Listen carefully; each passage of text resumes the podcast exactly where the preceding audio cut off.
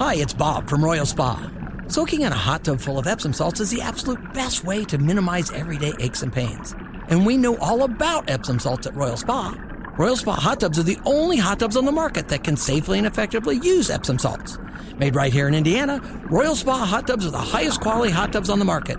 Visit any one of our three Indianapolis locations or visit royalspa.com. Ah, Royal Spa. I believe there's an old saying of a um, a honeymoon glow. I, I see a graduation glow in the face of Jake Query on this Thursday morning, beaming. I was hoping you'd have diploma in hand or tap. I just I thought you might wear the cap and Oh, gown. wait, you know what? I do have the cap in here. It, uh, honestly, it's in my bag because we we're gonna need the cap on your head. Okay. We will. Um, tassel still on there? Tassel is still on it. I, and that tassel was annoying as hell. I, you know, um, Blowing in the wind. On the way home, Kevin, I, here I am driving on my way home yesterday, and kudos and credit because their ceremony was not long. It was like 90 minutes. It was great. So I'm driving home down 31, and all of a sudden, Stop at Lisa's Pie Shop. close. Uh, stopped on the side of the road because of a Toyota Tundra state police vehicle. Oh no! I, I look up and I see like a. I thought it was like maybe the DNR or something because it was a pickup truck that suddenly had lights, blue and red lights strobing. So I pull over. Police officer comes up to the passen- passenger side, which surprised me. Excuse me. And Boy, this is juicy. so I roll the window down, and he says, "Hey, how are you?" And I said, "Good, man." And I said, "That shows you how long it's been since I've had a ticket because, I, and I understand why they go to the passenger side. It's obviously much safer." And he says, "Do you know what the speed limit is here?" And I said, "Well, I think it's 65." And he said, "Well, it's 60." And I said, "Okay." And he said, "Did you not? So you didn't know it was 60?" I said I didn't know it was sixty, and I didn't know you're a cop because you're it's you're in a pickup truck. And it was he goes, you didn't see me in the medium. I said, yeah, I saw you. I just didn't know you were a state trooper. So he says, well, go ahead and give me your license. Is it clean? I said, yeah, my license is clean. How fast were you going? Are you ready for this? What would you consider in a sixty zone? What would you consider to be an acceptable rate to merit, in fact, getting a citation? Yeah, I think you're good 72 and under. Yeah, I'd say about that. Seventy. Gosh, I mean, when, when you get into the next uh, decade of digits, I, I, I guess I'm not familiar. The next tens, Right. Then it is a hair dicey, but I think the lowest over I've been pulled over for, I want to say was 77 and a 65. So I always think 12 and under is okay. But I- man, and it's not even the end of the month, or is that a myth? Right. Yeah, I don't know. I got a 49 and a 45 when I was like 25 years old. what? But at that time, I had like college stickers all over my car and I had like three outstanding tickets. I mean, it was, You told the cop, do you know who I am? it, yeah. It I got pulled a, over uh, for a 38 and a 35 one time, but I got a warning. My God, where are you guys driving? I mean, I think it, I think there is an age bracket that if you're in, there's a lifetime achievement award that goes with it. And they're like, wait a minute, you've had five tickets in however long. I mean, I used to have a terrible driving record, just speeding tickets. But so did you get a ticket? yeah, 70 Wow. to 60. Cap and gown still on? I mean, any then- sort of. Did you try? The cabin gown was sitting in the passenger seat. No, he he said to me, I said, look, man, I, I can offer you a thousand excuses if you want, but I was going seventy to sixty. I mean, I'm not going to deny it. Yeah. I was just going, quite frankly, with the flow of traffic. Were you in the fast lane? no, I was in the right lane actually. Hmm. Uh, but at any rate, so that was. Then I met my parents for lunch, and I told my dad, "Dad, I know you think that I'm a matured individual now because I finally finished my college education, but guess what? Old habits die hard. I got a speeding ticket on the way home." Uh, but it was a fun day yesterday. Good morning to you on a Thursday. Jake Query along with Kevin Bowen, Mark Dykton here as well. Did he give you the "I'm not mad, I'm just disappointed" speech at dinner at lunch? That's exactly what he said, Mark. Your mother and I aren't mad that you were speeding, Jake. We just beaming from what happened earlier in the day. So Jake was better good. of you. Yeah. Um, but that extra glow is not actually the graduation, Kevin. It's the beautiful sunshine out on a perfectly promising day. I mean, it was it was roll down the windows on the way in kind of morning. Yeah, it's been outstanding all week long. I'm sure your drive up there yesterday was great. Oh, and it was a beautiful day yesterday. Right now, as we look ahead to Friday and Saturday with the Grand Prix, quals tomorrow late in the afternoon, right? Like a four o'clock green flag for quals. Is that right? Correct. Let me uh, let me get the exact schedule here. And then Saturday, I think it's a 330, 345 green flag right in there. It's about a 50% chance of rain over at IMS. Uh, again, this is on the road course. So, Jake, they would not only run the race in rain, I'd assume quals would be run in rain. Correct. So long as there is not excessive standing water. Okay. So uh, keep an eye on that. Again, temperatures look great, and I by no means does it seem like it's going to be a total washout either of the days. Uh, maybe a slight. Qualifying at four o'clock. You're correct. Okay, so quals tomorrow at at, at four. Um, again, maybe a little bit more of a chance on Friday than Saturday, but certainly keep an eye on that, and we will keep you up to date on all of that. Uh, give us a little bit more rundown on yesterday. Speaker, um, how big was the graduating class? Everything. So the I think they had about there were like 600 people. I don't know. I mean, th- that's not to say that everyone's names were read. Uh, it was interesting because so I got there. I know this will stun you. I got there kind of late, and they already had everybody lined up, and they walked me back, and they're like, "Okay," and and you have a a small. I I mean, obviously, I'd never gone through this. I don't know how it was when you guys graduated, but you're given like basically a an index card with your name on it and a oh, what's the thing that you scan? A QR, code. yeah. Wow, you. jeez. Wow, that's changed. That is So modern. it's got a, a QR code on it, and the guy comes around and asks asks specifically how to say your name, and you can write on the card your phonetic pronunciation Oh, of wow. your name. Um, so at any rate, then you so you wait in this line for a while. Uh, I had a lot of the people around me were people like me, you know, who were adults that had gone back. I had a woman too behind me that was a few years older than I that had like a family of five. The woman three in front of me was just like me. She had gone to IU Bloomington in the early '90s, um, gotten married and moved to Maryland. Decided to finish, and so she was saying like I. She's like, yeah. When I decided to do it online, that portaled me through the Kokomo satellite office. I'm like, that's the exact same as me. I had never been um, exact same as I actually. No, is that right? No, me. So at any rate, I had never been really to the IU Kokomo campus. It's a pretty camp. I mean, it's nice. I was Uh-huh. like, wow, this is like a legit, mostly commuter. I mean, they don't have residential there. But the student before me, immediately, so immediately sitting to my left and immediately to my right, were both organic four year, you know, 22 year old, I'll say kids, young adults. Bill Quagmire or something like that. the the guy to my left, uh, Ezekiel was his name, was a military veteran. That so I guess he was maybe a little older because I think he did the GI Bill, but he was graduating um, in like marketing. The girl to my right, Corinne Perkins was her name from Oak Hill High School. Uh, she had a 4.0 in college, which I thought was really impressive. Really nice girl. I lost to a kid from Oak Hill one time at a match play event. I'm still am not over it. Tyler Keith. Really Yeah. hmm Kind of by Marion, right? correct. It's in Converse, Indiana. Um, so anyway, so then the speaker, uh, literally, Kevin, this was the beauty of it. The president of Indiana University kind of emceed everything, brought up the chancellor of Indiana University, Kokomo. He had every each individual school stand up and sit down, and then they handed it over to the person who reads the names, and literally we like you know they, they did it the procession of names. The one the keynote speaker was a fellow graduate who was a pretty inspiring story. Her father died when she was little. Her mother had cancer during her high school years. She took care of her mother, helped you know, and still finished school. Uh, very a great speaker. She probably spoke for ten minutes. The whole thing was ninety minutes long. We were in and out of there in ninety minutes. Boom. Yeah, which is the way to do it, right? Nice. Efficient. Um, it was efficient for sure. My mom cried. Um, Did you get emotional? I, I I asked you that yesterday on the drive up. You know, I didn't until at the very end when you turn over your tassel and then they play the alma mater song, which I mean I've heard a thousand times in my life. But I didn't I wouldn't say emotional, but just kind of like, oh my gosh, like it really the thing that's really weird, Kevin, is that you work so hard to make sure that you get like the best grade that you can get and everything else. And then it's not like the old days where like you get a report card in the mail or h- however. So what I'm saying is, I, I, I think I got the grades that like I looked at on my little online thing on the last day that I was taking that class, but you don't really get anything to verify that, and like you're just kind of done, and it's kind of like, wait, it's over.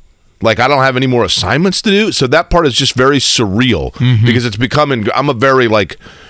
I know you guys aren't going to believe this, but I'm a very like each day like regimented kind of guy, and so that became part of my regiment. So now that that's gone, it's like I'm like Forrest Gump in the desert. Like, wait, now what? So emotional. I, I wouldn't say that. I, I will. You know, I'll tell you where I got emotional. Honestly, where I got emotional was I was driving home. And I I mean, I shouldn't say that. I was looking at my phone. That's right. That's where I got Back to emotional. reality, Jake. That's right. No, um, I, you know, I'd have to go back and look to see who it was that sent it. But I got a tweet from someone that said, Your story and sharing it inspired my wife to go back to school after 22 years, and she is currently finishing. And somebody else sent me a thing that said, I have to admit, when I heard you talking about it, I decided a year ago at the age of 47 to go back to school, and I will graduate in the fall. And those two things, quite frankly, I mean, they didn't make me break down and cry. Sure. But that that meant something to me. That was powerful to me. Um, As it should be. So yeah, that that was that was pretty special. But then you know, and it was a perfect day. It was a beautiful day yesterday. I still had stuff I, I had to do.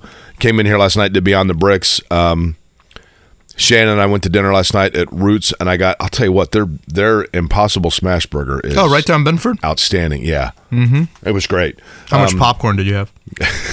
Did not eat any popcorn. I should have. Right, and I was kind of in a hurry because I had to get in here and do Beyond the Bricks. But um, but it was a fun day, and I appreciate you guys letting me play hooky. Oh, of was cool. course. Well, yeah, and honestly, it was an excuse for us to drink a PBR. That's right. I, I was proud of that. Uh huh. Yeah, without question. uh, and I do find it fitting that this all occurred in the month of May. You know, obviously Yeah. graduations are in May, but at least college graduations mostly are. But for you and what this month has meant to you in your life, uh, pretty darn cool. So we are happy for Jake. And today on the show, uh, we'll have Matt Taylor on in the nine o'clock hour, dusting off the passport off to Germany. Uh, we'll chat with him coming up. We're actually gonna have Bernhard Raimann on the show tomorrow. Oh, that's cool. Um, so Austrian native, just a wild story in the fact that you know he was an exchange student in Michigan for high school. You know, played at um, Central Michigan. You, you, you throw COVID in there. Um, this kid was absolutely beaming yesterday and talking about the Colts playing over in Germany. Um, I believe his father is the only member of his family that has seen him play in person in the last seven years. He said the last time his entire family watched him play football, he was catching a touchdown pass as a wide receiver in the Austrian national championship for the Vienna Vikings.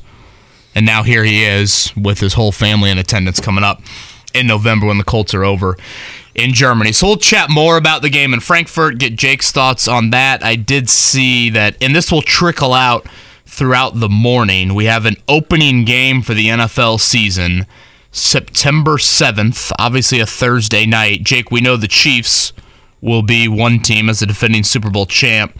Uh, you care to guess the opponent for them? So the Chiefs. This is which game again? The opener. So the opener again Okay. Thursday night per usual. You got the defending Super Bowl champs. Will be Kansas City. They'll get their you I'm know going to give you. rings and the I- banner. I don't know the answer to this, so I'm going to give you three guesses. If you gave me 20 guesses, I wouldn't have guessed this one.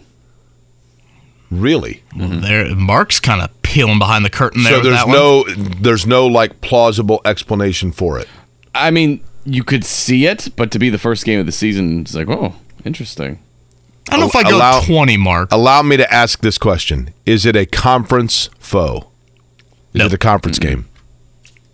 You said no. no, The Dallas Cowboys. it's not the Cowboys. Um, Yeah, hold on. The was it a playoff team this past season? It was not. L.A. Rams. Not the Rams, but that's a, a they have a strong tie there from their quarterback position, which probably gives it away. Uh, it's a team that's been, I think, talked about though a decent amount in the last year or so. Uh, the joint practice participant last year at Grand Park It will be the Detroit Lions. Really? Uh-huh. I do think they are, especially in the NFC, they are the team that like everyone's projecting as the The sexy it team, right? each year four new teams make the playoffs. Who will be one of the new teams? I do feel like the Lions, given no Aaron Rodgers in the AFC North, that division seems a little bit more up for grabs. Um, it will be the Chiefs and the Lions. So I'm trying to think back to yesterday, Mark. Some of the games we know: the Black Friday game, Jets Dolphins, right? Yep. Um, you mentioned uh, was it Bengals and Chiefs on New Year's, New Year's Eve? Eve. Yep. And then Christmas Day, you've got Giants, Eagles. I did see yesterday, maybe late last night, it was announced that you'll get an E- NFC title rematch in December. That'll be 49ers and uh, Eagles. Mm-hmm. So we are going to get some more games announced. Now, typically, it's like the morning shows, Jake, announce their prominent games. You know, CBS's morning show and NBC's morning show and all of that. Um, I would venture to guess the Colts will not be among those. Uh, but nonetheless, I know we asked you about it, and we can get more into it throughout the show. But just your brief thoughts on uh, the Colts in Frankfurt. I, I think the Colts in Frankfurt is really cool. My understanding is, and, and I don't know if this was hearsay or if this because I was a little off the grid yesterday. I will admit, but have they said because I know you guys said it's a smaller stadium in Frankfurt where they will be playing the New England Patriots uh, on November twelfth. Was there kind of an assumption that that would limit the number of tickets that the Colts fans would be able to get?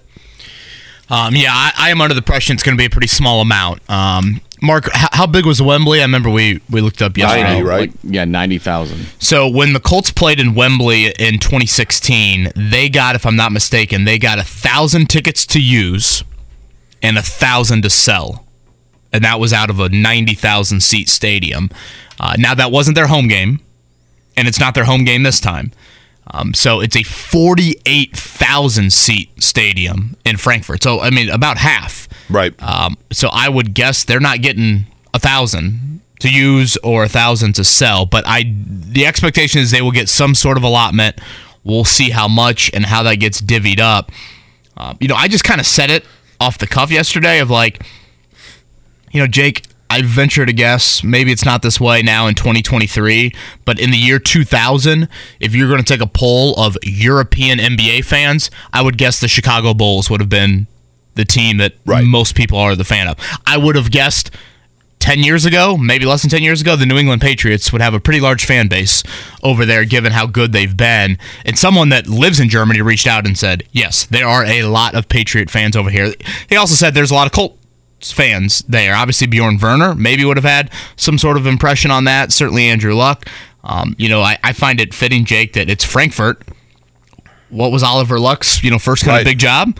GM of the Frankfurt Galaxy. Andrew Luck has talked about growing up and, and his favorite player being one of the Frankfurt wideouts and all of that. So the Colts do have some connections over there. But to your question, uh, to be determined, to be announced, I guess, um, how many tickets the Colts will get. But I am under the impression they will get some allotment.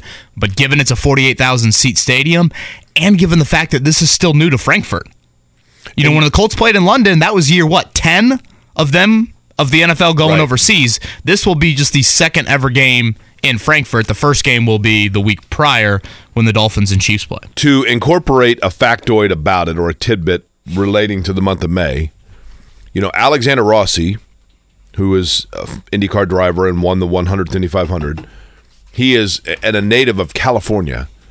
His favorite team is the New England Patriots. And I'm like, how, how are you a Patriots fan? You made your name professionally in the city of Indianapolis. You grew up on the West Coast. That doesn't shock me with him. And he said, Oh, it's the answer's simple. When I was 18, I moved to Europe to begin racing, you know, trying to, to, to cut my teeth in the latter series of Formula One. And the New England Patriots were the team that was shown every Sunday. That's who they watched. That's who was shown in, I think he was living in London at the time. And the Patriots were, because they it was the dynasty era of the Patriots. So that's who the European networks picked up and aired. And he's like, so I became Patriots fan because I had to, that's mm-hmm. the team that I could watch. So that that probably has something to do with all of that. I heard you guys yesterday mention this, and I didn't know if this was conjecture or if you had heard this, Kevin, uh, in terms of when the bye week would be, or were you kind of basing that based on when they would be going to Europe?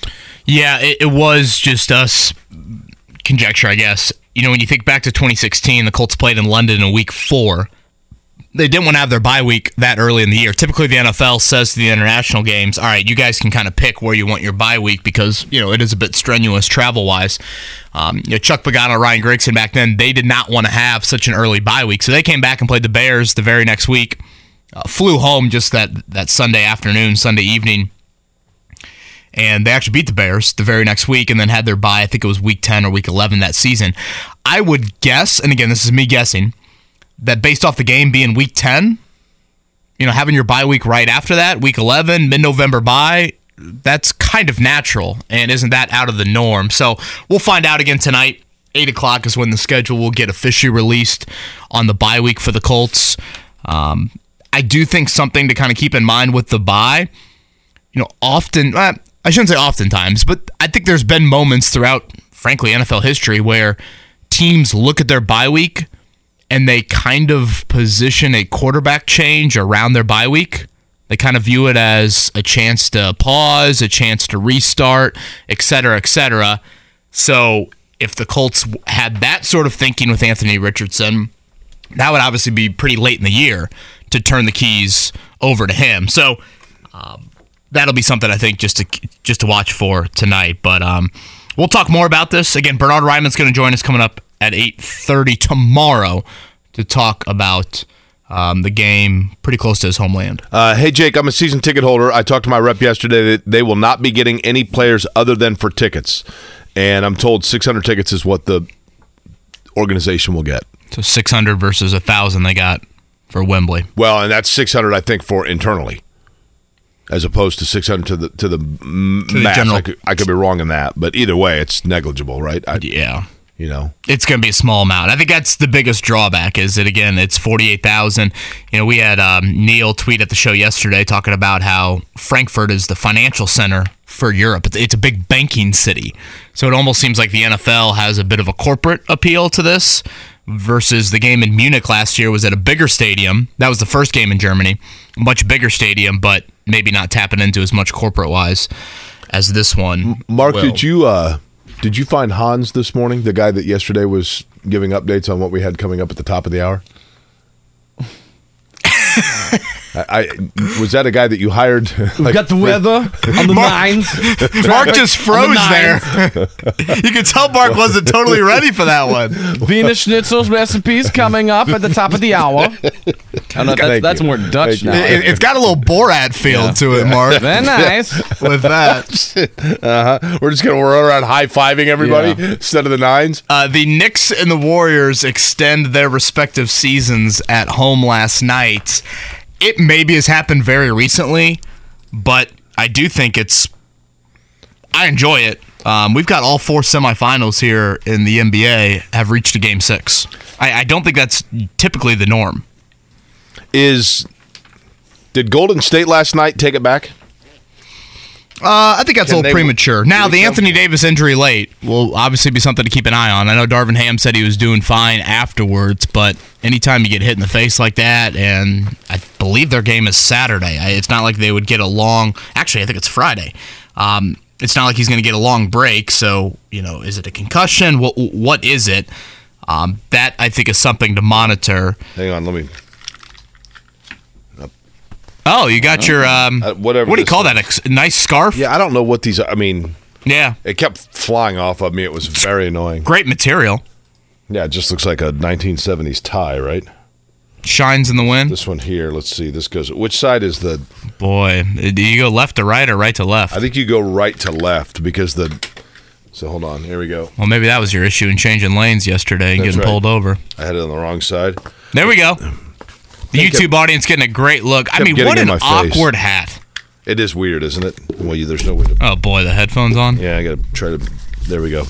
Be a. This is a disaster. Do the colors This is- indicate anything? Yes, as a matter of fact, they gave me the wrong colored tassel. Um, it has to do with what school you grad from which you graduate. The, the right. gold means the School of Sciences. Uh, they gave me a white one originally. The one that I got in the mail was white, and I showed up and I'm like, uh, everybody else has a gold one on. I have white, and like, oh yeah, white is. And I was like, well, which one's more prominent? because I'll just keep the white one if it's more prominent. Oh, sure, yeah. But I would have been, I would have looked like a fish out of water, I guess. Did the cop like congratulate you at all on the cap and gown? I or- don't think he noticed the cap and gown in my passenger seat.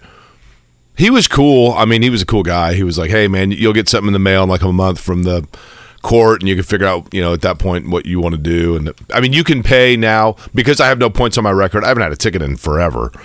Uh, my understanding is for an additional fee, I think you can divert it out of going onto your record and getting reported. Yeah, I got pulled over. I think it was about a year ago. I was actually on the phone with our boss, and at one point, I had my AirPods in. They like crapped out on me, so then I had to go cell phone to the ear. Yeah. So I got speeding and distracted driving. Ooh, boy. Now, luckily, the cop took distracted driving off because that's that's dicey. That gets up Yeah, there a little no- bit no more question. from a penalty standpoint and a financial standpoint. So Can I take the hat off now because this tassel's really annoying? I think you leave it on the whole show. I I was hoping you I would. can't wear but headsets. Well, yeah. You don't pay attention anyway. Excuse me. Exactly. sound like one of his professors. Maybe that English professor when Jake got that nice grade there That's to right. round out his final uh, final assignment, maybe ever or definitely ever. It sounds like. Uh, so Jake the graduate is with us here in studio, of course. Uh, again, Matt Taylor going to join us coming up at 9:30. Scott Agness at nine. Again, we are just a handful of days away from the Pacers finding out where they are in the draft lottery. And I do think, and I know Scott tweeted this out last night. I do think it's something to note you know, if there's a name of kind of a prominent NBA player that's been thrown around as how long will Boston be able to keep this together, it is the name of Jaylen Brown.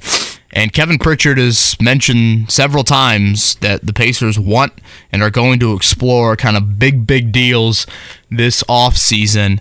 Uh, you know, if Boston were to bow out tonight, would they look at it as, hey, we can't keep Jayson Tatum, we can't keep Jaylen Brown, both of them together, with them potentially do big extensions? So we'll chat with Scott about that. Again, it is a beautiful Thursday here in Indianapolis. You're listening to Kevin Aquari right here on 93.5, 107.5, The Fan. All right, all four series in the NBA are at 3 2, and that is the case after last night with the Knicks and the Warriors both keeping their seasons alive. Jalen Brunson played all 48 minutes, so did Quentin Grimes. Brunson was tremendous per usual, 38 points. Really, the big three Julius Randle, RJ Barrett, Jalen Brunson did the heavy lifting. Uh, game was not super close. I mean, there are definitely some moments in the fourth quarter where it, wa it was a small lead for the Knicks, but they're able to take care of business at Madison Square Garden. So, game six with the Heat up 3 2 will be tomorrow night. And Jake, the Warriors took care of business at home, so they cut that deficit to 3 2. It'll be the Lakers at home trying to clinch things coming up on Friday. Uh, Steph Curry with 27. Andrew Wiggins, who, by the way, missed the latter part of the season, the vast majority of it with a personal uh, issue. 25 points for the Warriors. Draymond Green was really the catalyst. 20 and 10 for Draymond Green, who's one of those guys that when he is on for them, he is such a centerpiece. LeBron did have 25. Anthony Davis, 23 for the Lake Show. See, I, I'm not wearing my headsets because of this. So you got to. Did you? I, I did it. yeah. Marks sounded great. Uh, looking ahead to tonight, it will be the 76ers at home with the opportunity to clinch, and the Phoenix Suns uh, trying to keep their season alive at home in the nightcap.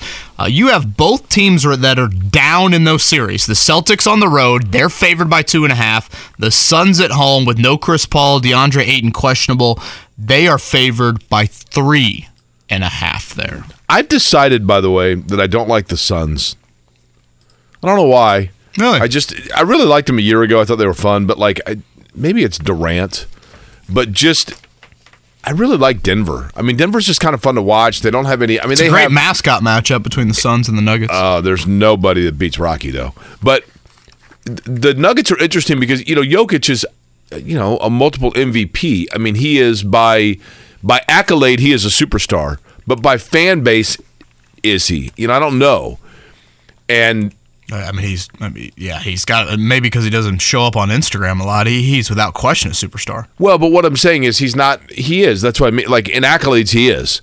But he's not the guy that you don't go to a game and see a bunch of Carmel Pups kids wearing Jokic jerseys. Yeah. You don't see him in commercials. You don't, you know, he's not the pop cultural transcendent player like you have in a Durant or Chris Paul or whatever. But But the Nuggets have, I mean, really good players beyond just that. I mean, Jamal Murray when he's on is really good. Michael Porter's played really well for them. I, they've, I just like their pieces. I don't know, they're fun to watch. So all four series again at three two, and you have the lower seeded team leading in three of those four series. So now it'll be the opportunity tonight with Philly at home, tomorrow with Miami at home, tomorrow with the Lakers at home. All three of those teams will have an opportunity to clinch here in Game Six.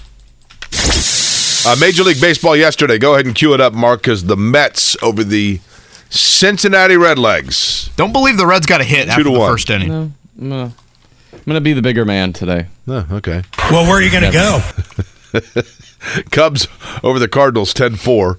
Uh, elsewhere, Dodgers over the Brewers 8 1. The Arizona Diamondbacks, that's Mark's Diamondbacks on our rush for PBR. 5 4. Miami wins. Uh, Cute Fellow wins 2 1 over Tampa. Thank you very much. You're padding that lead. Uh, Oakland Athletics on the short end 11 3 to the New York Yankees. JMV took the Royals. They won 9 1 over the White Sox. And Detroit over the Guardians 5 0. Indianapolis Indians 4 2 winners over the St. Paul Saints.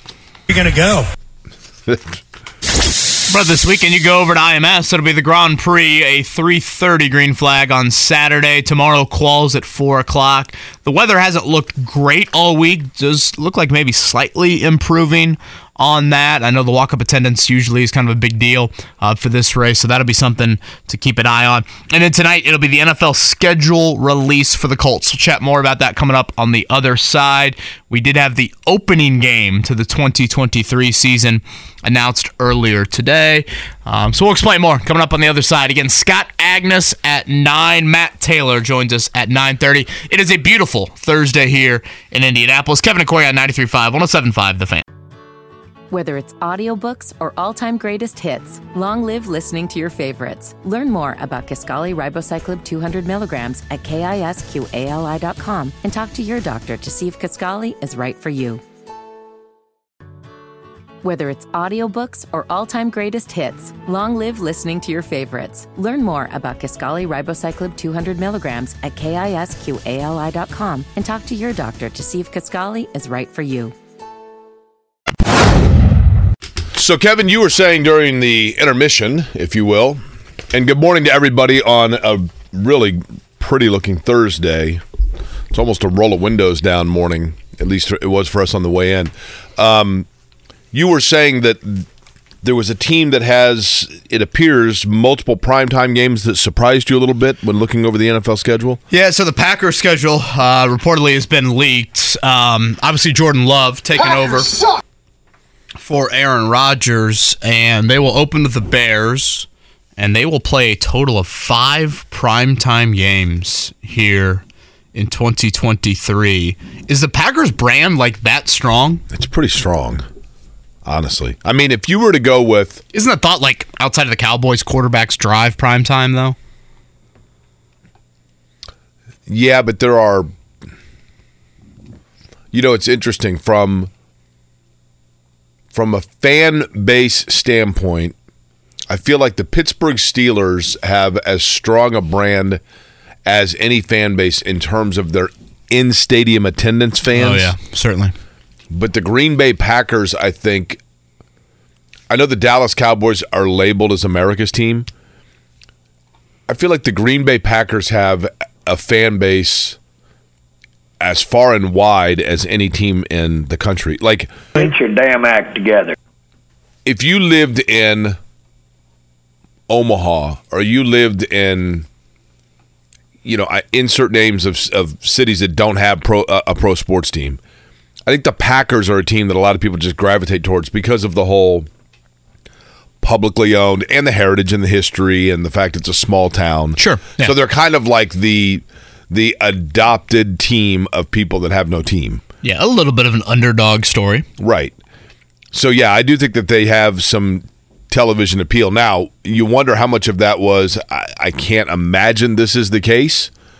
Is it possible some of that was set up before Aaron Rodgers they knew was gone? Yeah, I don't think so. I, I think for the most part, because you know, I know the trade didn't become official until what a couple weeks ago, you know, it pretty much was a done deal like a month and a half ago. And I think the NFL schedule waits. Honestly, Jake, I think they really wait post draft to do a lot of the fine tuning with that schedule to make sure, okay, which of these teams took a quarterback? Do you not see the big trade on draft night? Lamar Jackson's situation obviously lingered right up until the draft.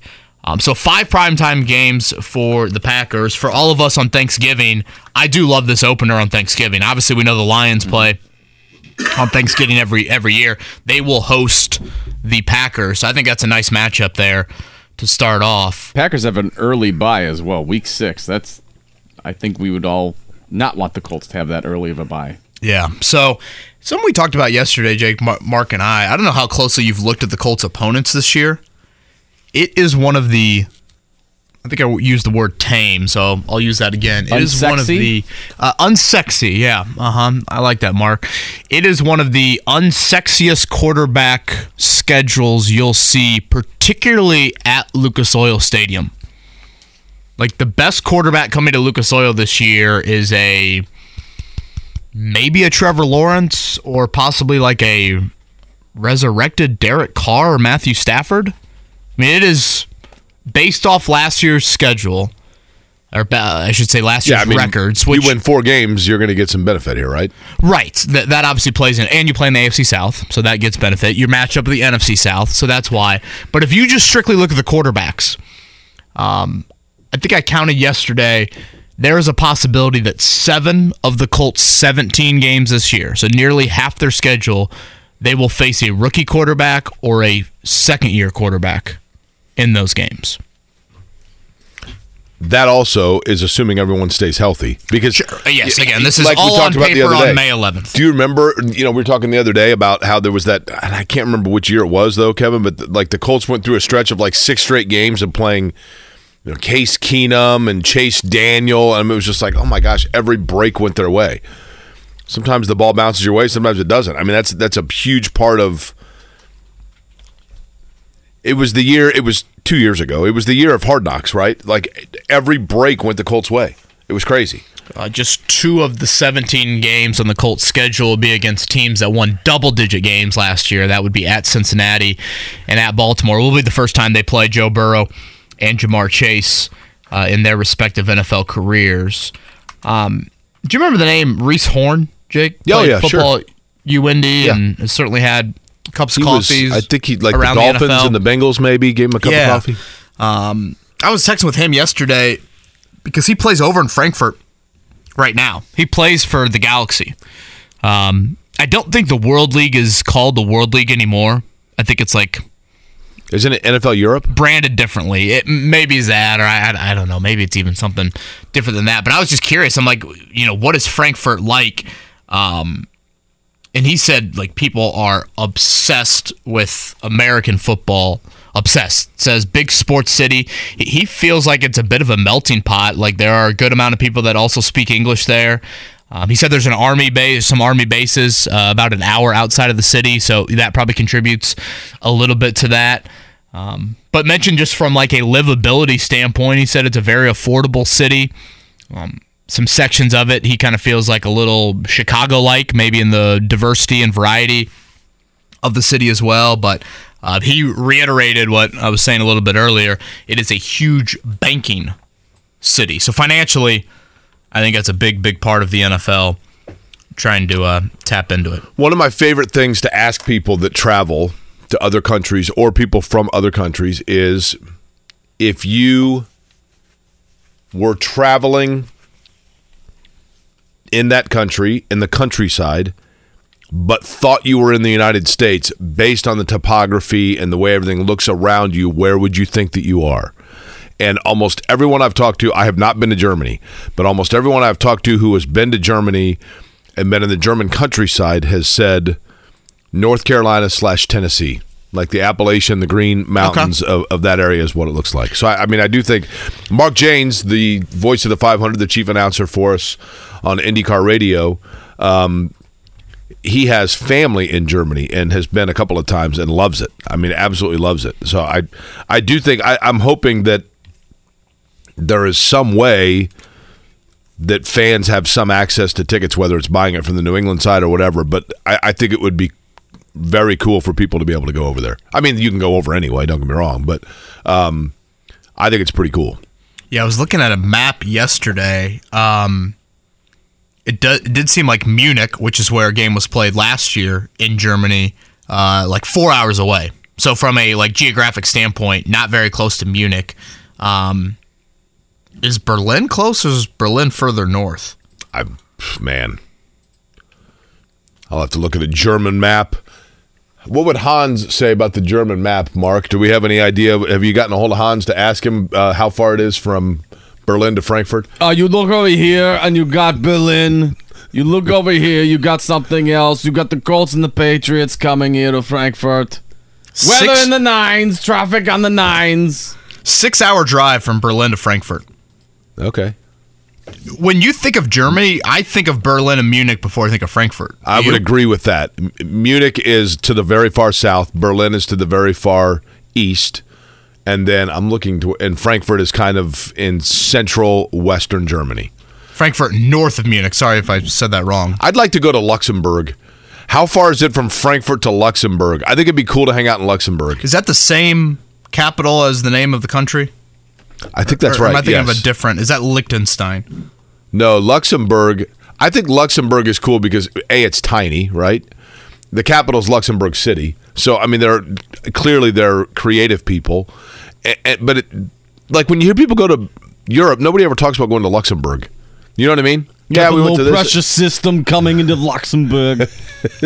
You know, I mean it'd be cool to go Grab to your Luxembourg. coats. It's gonna be cold. Jake, I, I must admit, I'm shocked you haven't given us a German accent. Mark has been all over it. Oh, I, I'm not going to compete with that. I listen. I do an Very mature of you to kind of back off there. Well, I'm a I'm a new guy. Well, I, I do an excellent British accent, and people love it. I mean, I go out and people they, they all people clamor for it. I've uh, never heard of one person My that. Irish and Scottish accents second to none. People just think it's fantastic, but German, I, I just leave that to the professionals. If you're heading out to Dusseldorf, right lane closed, down to one lane. Yeah, Please see. be careful. Now the lanes over there, they go opposite direction, correct, Mark? yeah, watch out. By the way, speaking of Wrong-way Europe, did you guys watch the latest Ted Lasso? Are you caught up? Yeah, watched it last night. Yeah, Uh-huh. last night. Pretty good episode, right? Yeah, Probably Maddie. the shortest of the season, I think. Yeah, it's not very long. Yeah, no, Maddie uh, definitely enjoyed it. Yeah, it's a good episode. Um, we're gonna miss out on Oktoberfest, right? With this game, November twelfth. Yeah. I do have a buddy that went to Oktoberfest, and he said that when he went to Oktoberfest, around the corner from their hotel, there was like a convenience store that sold frozen microwavable burgers. And so he bought like four of them. He was there for three days. He bought four of those things, had a microwave in his room, and literally lived off of beer and then frozen burgers for like four days. He's like, it was the worst flight home I've ever been on in my life. And at the time, that sounds like heaven. He also bought, how about this? My buddy bought a little contraption off the internet that you can latch onto your tray table on an airplane that prohibits the person in front of you from being able to recline their seat. Oh my gosh, is that So TSA like a- improved? Like a nine hour flight. he said the guy in front of him kept knocking his seat. And he's like, Yeah, is wrong with the seat? he's like, I don't know what's wrong with it, man. You got a bummer of a seat. My back. you could sell those things on the secondary market for millions, probably. I know. Just I'm want to like- get a little shut eye. I told him, I'm like, dude, you are the biggest jerk on the planet, but it's hilarious. I'd never recline my seat. I always, Stewardess, help me. if I do, I say to the person behind me, "Do you mind if I recline?" But I, I um, very rarely do. Again, I, I was talking, Mark and I were talking about this yesterday, Jake, I think you feel the same way. I think it's really cool that the NFL does these international games, and I think it's a great experience for the Colts.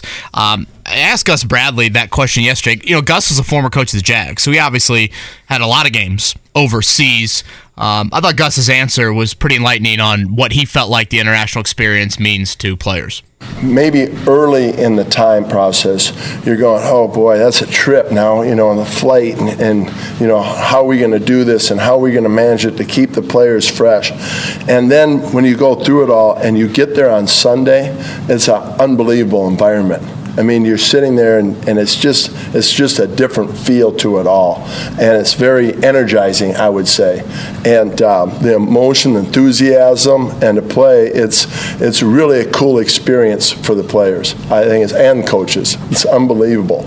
And I'm guessing in Germany it's the same. What you hear about it, it's very very similar, you know, to that type of environment. So the players should be excited. I think about it. It's a great opportunity, and it's amazing what the game of football, you know, presents to you as opportunities.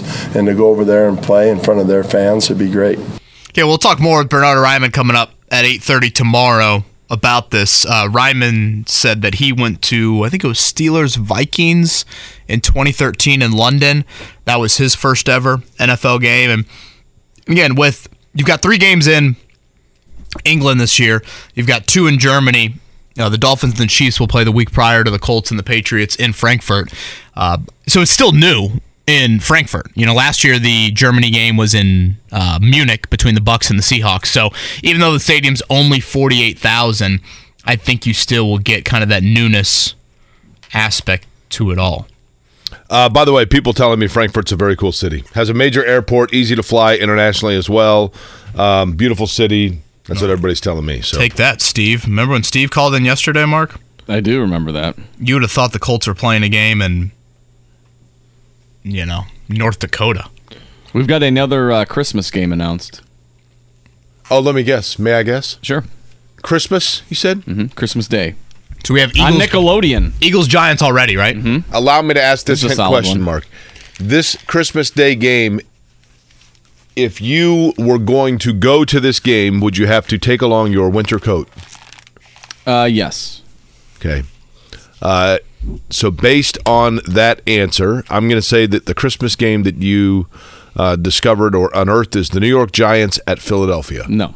that one's already been announced. Yeah, didn't we just say that? Oh, sorry. Um, It's an AFC one. okay, I'll just go uh, Chargers at Chiefs. You got one. It is uh, right division. One of the right teams. Chiefs and the Raiders. Chiefs and the Raiders. On Nickelodeon. Now that is Monday, right? Christmas Day is Monday. obviously, yeah, it's right. Monday and a one o'clock kickoff At Arrowhead? at Arrowhead. Okay. That's a good one. Uh, Eight o'clock tonight, the full release, but typically that happens on scheduled day. You get leaks throughout the day, so uh, we'll continue to keep you updated through the final couple hours of the show. Kevin Aquari here on a beautiful Thursday. Whether it's audiobooks or all-time greatest hits, long live listening to your favorites. Learn more about Kisqali Ribociclib 200 milligrams at kisqali.com and talk to your doctor to see if Kisqali is right for you. Thursday in Indy. Gorgeous, gorgeous Thursday here in Indianapolis.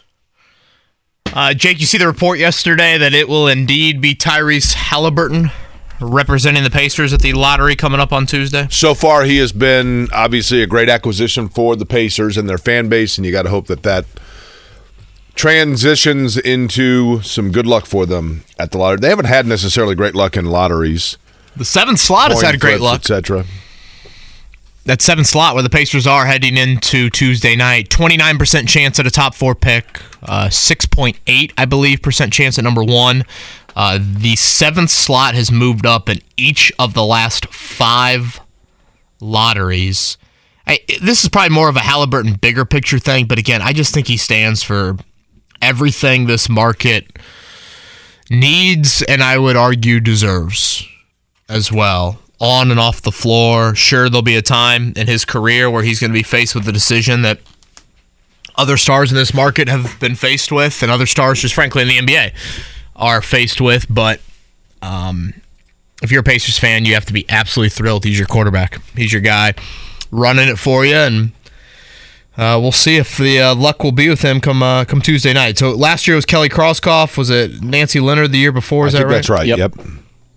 So let's let's see right now in the sim lottery on the Tankathon if in fact Tyrese Haliburton would bring them good luck. This is our first Tankathon since Tyrese Haliburton has been And this is how they do it behind the scenes, right? Adam Silver goes to tankathon.com and just That's presses exactly the right. button. Yeah. Yeah. Tyrese So- Haliburton comes and pushes Now the let's, button. let's hope it's better luck than we've had lately because it's not been good. You ready? Yep. It's the NFL draft. with the eighth The NBA pick draft one too. It's the same thing. and the Is it 2023 NBA mock draft, the Indiana Pacers select Anthony Black from the University of Arkansas, dropping one spot. You guys don't seem too excited by that news. Thank you, Mark. Um, yeah, I brought this up earlier. I want to talk to Scott Agness about it coming up in the nine o'clock hour, Jake. But you know, I think anytime your team is not participating in the playoffs, the the, the common thought is, okay, what, you know, what can you learn about the playoffs? Blah blah blah. You know, what what are teams doing that are going on? You know, big runs in the postseason, and you hear Kevin Pritchard chat with us after the season and he was pretty adamant that the Pacers tried to take some big swings at the trade deadline. Did take some big swings, I should say. And they are prepared to do the same thing here this offseason. And the big swing, in my opinion, of Pritchard's words, Jake, is not just hope for the fourth pick in the lottery and draft that guy. Um, it is potentially use your picks, three first rounders, two in the second round, use your cap space, potentially move some guys on your roster, and try and make a big trade a name that I think is starting to simmer a little bit. And if the 76ers take care of business tonight at home and the Celtics lose 4 2, Jake, Boston's going to be at a bit of a crossroads here with how they handle Jaylen Brown and how they handle Jayson Tatum. Uh, Tatum's under contract for, I think, a couple more seasons. Brown it would be in a contract year next season. He was All NBA last night, voted All NBA last night. So he's due like a I want to say it's a mega extension, like five years for 290 some million. So I think there is some thought. Would or does Boston need to part ways with one of the two? And would that be Brown? What would they get for him, et cetera, et cetera? Is that a potential name that the Pacers should look into? Couple of things here. First, open disclaimer, and you don't actually hear me say this about a lot of players. I love Jaylen Brown. I mean, I love his game. I love his composure. I love his size. I love his length on the wing. I love Jaylen Brown. Literally, like if you were to hire one of those courtroom sketch artists and just give like the vision of what you think the perfect pacer player looks like, they would draw you a picture of Jaylen Brown. Like to me, he absolutely embodies everything you would want. I know nothing about the young man as a person, but I seemingly he's a good guy. I've never heard anything bad about him. And I think he is a tremendous talent. When he at the completion of his first year in Boston, there were and- who knows how legitimate or credible these rumors were, but there were a lot of draft night rumors that the Pacers may were trying to put together a package to trade, and I can't remember what pieces it was the Pacers had that they were trying to to part with. It might have been Paul George actually, but Jaylen Brown was allegedly a name that was floated that Boston was looking to perhaps flip into to resources. That was a long time ago, and he's obviously become a very established player since then. Yeah, third overall pick in 2016. The the the one challenge, well, was the 2017 draft. So it would have been the year after. Yeah, it was after his rookie year. Supposedly, his name was in the mix um, of you know being a piece that they could flip. Who knows? It was a long time ago, obviously, but Them getting Tatum in 2017 at third overall after Markelle Fultz and Lonzo Ball is yeah, you talk about a win. I the thing about acquiring him, if you were the Pacers, this is the yin and yang of that theory.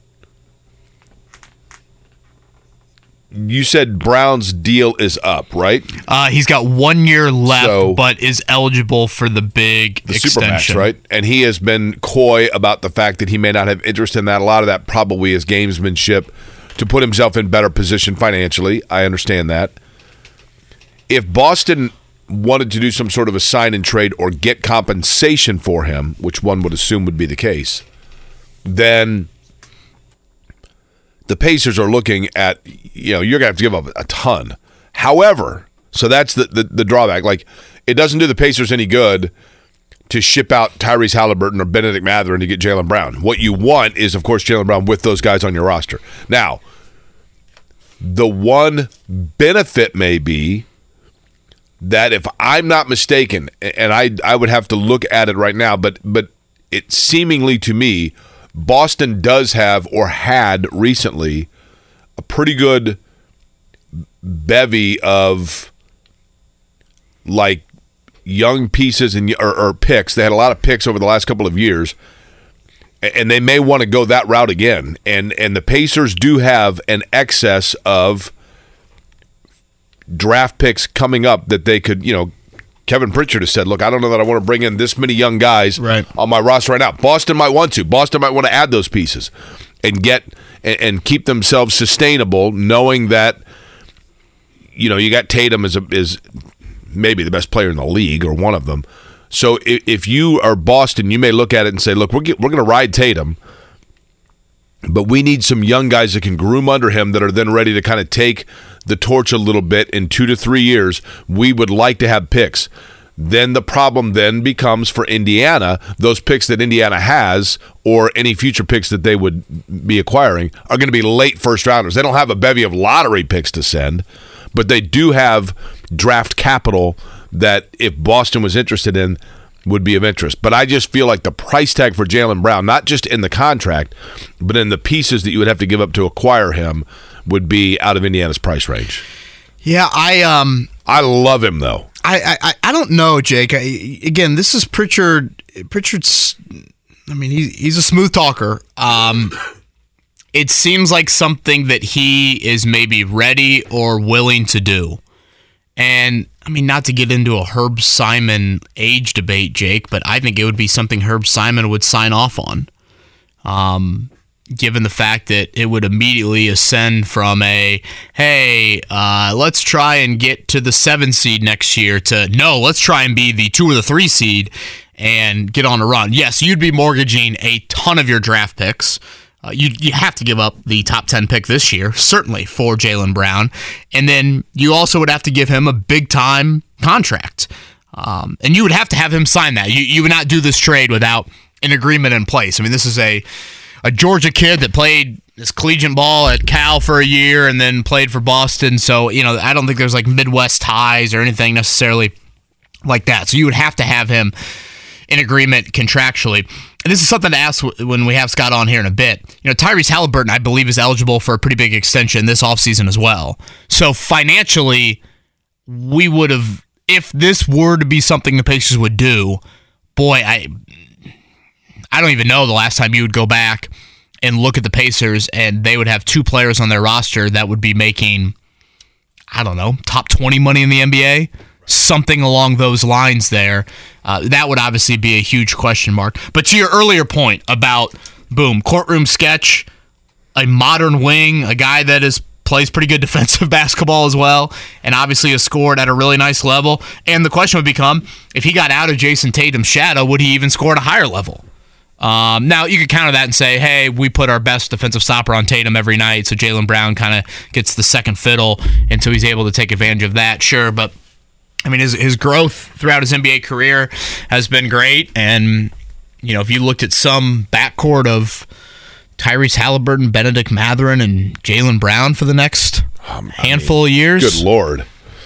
um, I mean, it's as good as well. Is it as good as Marcus Smart, Jayson Tatum, and Jaylen Brown? I pretty close. Yeah, different styles, you know, certainly with Haliburton just being that that true point guard, but I think this is a name and this is a team to watch. And similar to the Colts a few years ago, it didn't work out for the Colts, but the Colts goal a few years ago in the offseason was let the quarterback dominoes happen and try to clean up scraps off of that. I think if you're the Pacers right now, you want to see a little chaos and see if you can insert yourself into one of these situations in a way. Obviously, this magnitude would be much higher, but in a way, that's what they did a few years ago in getting Caris LeVert out of the James Harden Victor Oladipo deal. They were able to, from a cap space standpoint, be there and be that third team. Now they have flexibility. They've got a ton of uh, ton of draft picks. They're in a good, really good cap situation. They can entertain this sort of deal, and not every NBA team can say that. You uh, you've seen Shawshank Redemption, right? Sure. there is part of me um, that feels like talking about Jaylen Brown to the Pacers and thinking about it is like when Andy and Red are sitting out in the yard and they're talking about the Pacific Ocean, and Andy's going on and on about how like if if I can just get out of there and get to the Pacific, I'm gonna you know have a business where I take people out of my boat, da da da, and they're getting both of them are getting completely captivated and lost in it. And finally, finally, Red's like, "Look, man, like that's all the way out there, and you're in here. Like you got to quit doing this to yourself." And that's of course when Andy's like, "No, no, no, I've got hope." It feels like with Jaylen Brown as a pacer, Kevin, like all of a sudden I, I had this red moment where I wanted to say, like, look, man, mm-hmm. we can talk about this all you want, right? But he's in Boston and you're in Indiana, okay? like you've got Tyrese Haliburton, you've got Bennedict Mathurin, you've got Miles Turner. Just be happy with what you have. But I love, I love the thought of it. And I think it is somewhat realistic. I don't think this is like that. I don't crazy disagree with that. Of a thought. Again, the Pacers are one of a few teams that I mean, Kevin Pritchard might have himself a big damn poster, right? Like nobody knows it, but late in the night when nobody else realizes it, he's sitting there working and you know pressure and time, right? And does Boston view it, and does Brad Stevens view it as a time to say, all right, we've tried this financially. It's going to be difficult for us to make it work. Al Horford's getting older, et cetera, et cetera. Do we do something differently? Ironically, the Pacers do have Boston's first round pick this year. It's late in the 20s. That came from the Malcolm Brogdon. You know what I would say if Jaylen Brown became a Pacer? Lord, it's a miracle. Am I the only one that remembers that line from the warden? I was, Man up and vanished. Okay. I was guessing, what can Brown do for you, or something along That's- those that's lines. good, That's too. what I thought. I- I'm telling- that sucks. Excuse me. That was for Kevin. That was for Kevin, rather. Oh, oh, thank What? You. Thank you, Mark. Thank you. Jake See, pay you for that, Mark? No? Where's the diploma at? That's a good question. You, you, you know, you get like the It's on a little QR letter- code, right? You have to look up the QR code. Yeah, you um. Coming in the mail? So when you when you give them the card, so when they when you're in line, you hand the card with your name to the person who reads the names, which is a pretty effective way to do it because you can write down how how he's supposed to say it. And so you hand them the card, they read your name, you walk across, they give you the big leather bound cover for the diploma that says Indiana University and has the logo, the symbol on it. Um, and then you open it up, and there's. We sat down, and Corinne, the girl next to me, like opened it up and was like, "There's nothing in here."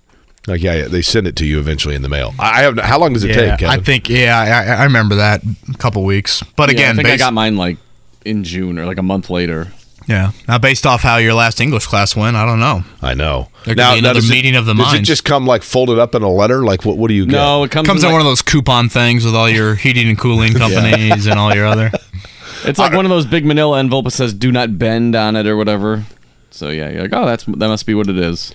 Our friend and resident at is that what it says? Now, where do you? Where is your diploma? Yeah, it's funny you mentioned that. I uh, had no idea where it was as of boy, just a couple of years ago, and my parents at their house um, were kind of doing a spring cleaning, and they were like, "Oh, look what we found! This needs to be yours."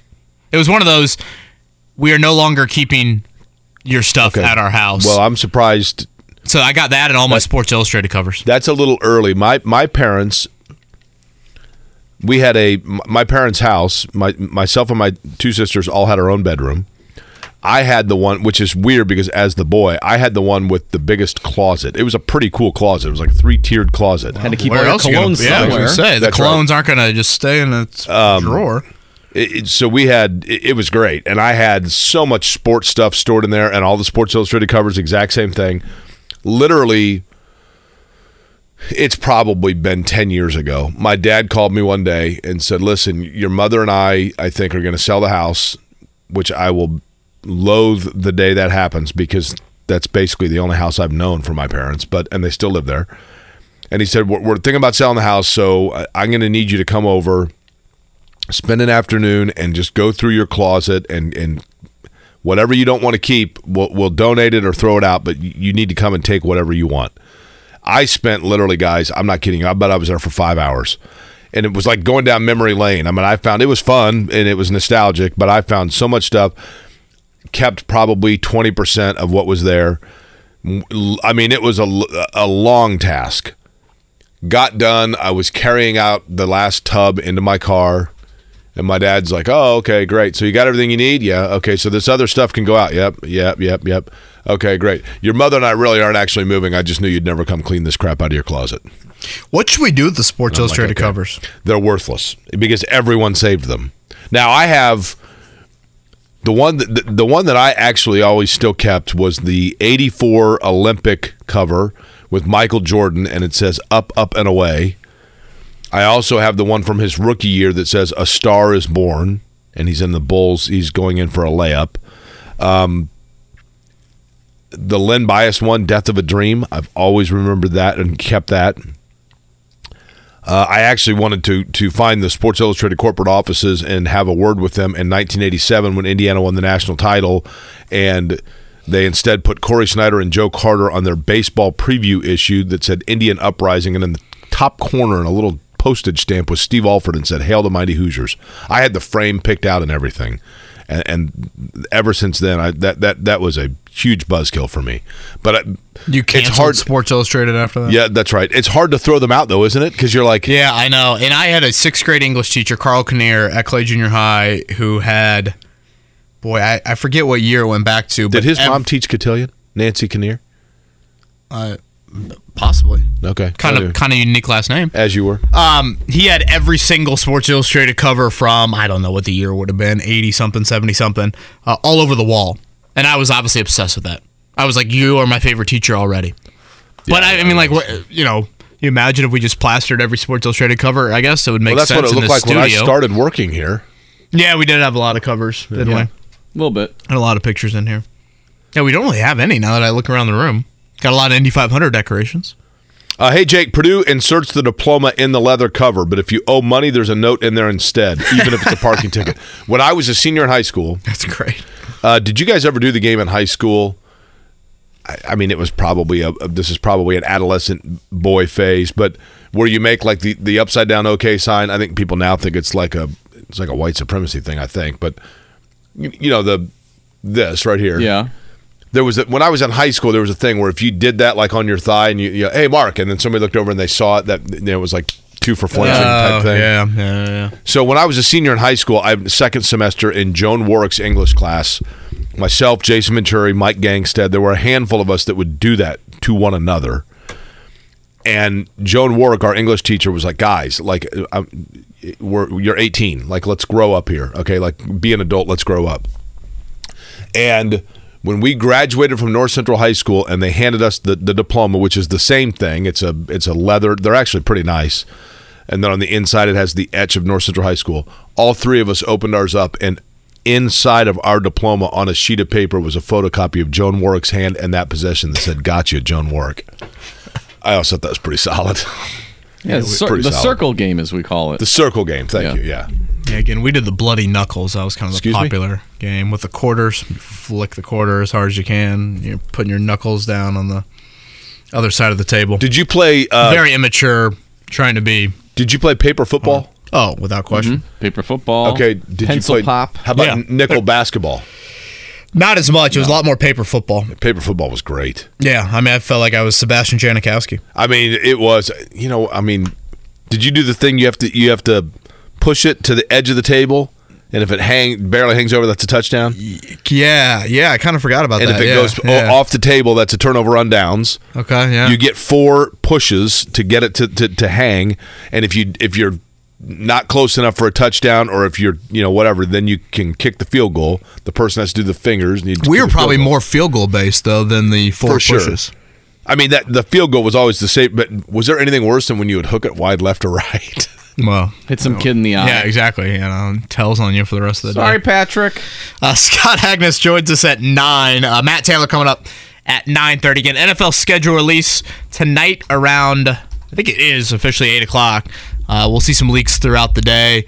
We had a couple of games announced a little bit earlier. The Packers schedule has been out, uh, and the opening night game of the year, September 7th, that first Thursday, it will be the Kansas City Chiefs in Arrowhead hosting a team that I think a lot of people are intrigued by this season, and that is the Fighting Dan Campbells. How about that? Mottman going to that game? I'm sure. He was telling me he wants to go to Pearl Jam. At, you know, Mottman told me that I didn't know what to think of this. I asked Motman. I said, "Are you going to go to?" Pearl? We were talking about music. Would you go to Pearl Jam? He's like, "Yeah, I really want to go to Pearl Jam." And he said, "But you know the band more than any other that I would like to see again." I'm thinking, okay, this is the the dude that basically saved my life. So you know, this is. And I didn't know what to think of. And I said, "What?" And he goes, "Probably the, the Grateful Dead." Really? And I'm like, Motman and Walton front row. like you know what? If I'd have known that before he did the procedure, I'd have become exactly that. Like, I'm like, really? The Grateful Dead? Yeah, okay. I guess when you watch the Pistons for all these years here recently, you decide to go down that path. That's exactly right. Uh, it's time for a morning check down here.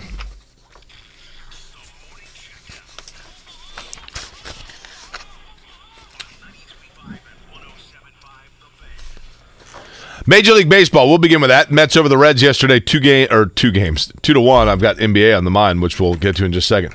Uh, it was the Cubs over the Cardinals yesterday, 10-4. I'm going to blitz through every major league score here as quickly as I can, right? Just so that people listening can say their team was represented if their team played yesterday. Rockies over the Pirates, 4-3. It was the Dodgers, 8-1 over the Brewers, 5-4. The Marlins beat the Diamondbacks. Nationals, 11-6 over San Francisco. Philly doubled up Toronto, 2-1. Boston, 5-2 over the Braves. Tigers also had five runs. That's against Cleveland's none. It was 9 1 Kansas City over Chicago. The Yankees over the Athletics 11 3. Rangers beat the Mariners 4 3. 5 4. Astros over the Angels. Cute fellow, the Baltimore Orioles 2 1 over Tampa. And Minnesota beat San Diego 4 3. Indianapolis Indians 4 2 winners over the St. Paul. Last night on the hardwood, you had the Knicks and the Warriors keep their seasons alive. The Knicks' big three were huge in Madison Square Garden. Jalen Brunson with 38. Brunson played all 48 minutes. So did Quentin Grimes as well. RJ Barrett 26. Julius Randle 24. So that series now shifts back to Miami for Game Six. The Heat still lead that series. 3 2. Um, so that will be tomorrow night as the Heat look to close it out. Also, tomorrow night, it will be back in LA as the Warriors keep their season alive. 121 106. Golden State, a lot of help for Steph Curry. Six guys in double figures. Uh, Anthony Davis did get hit in the face late in that game.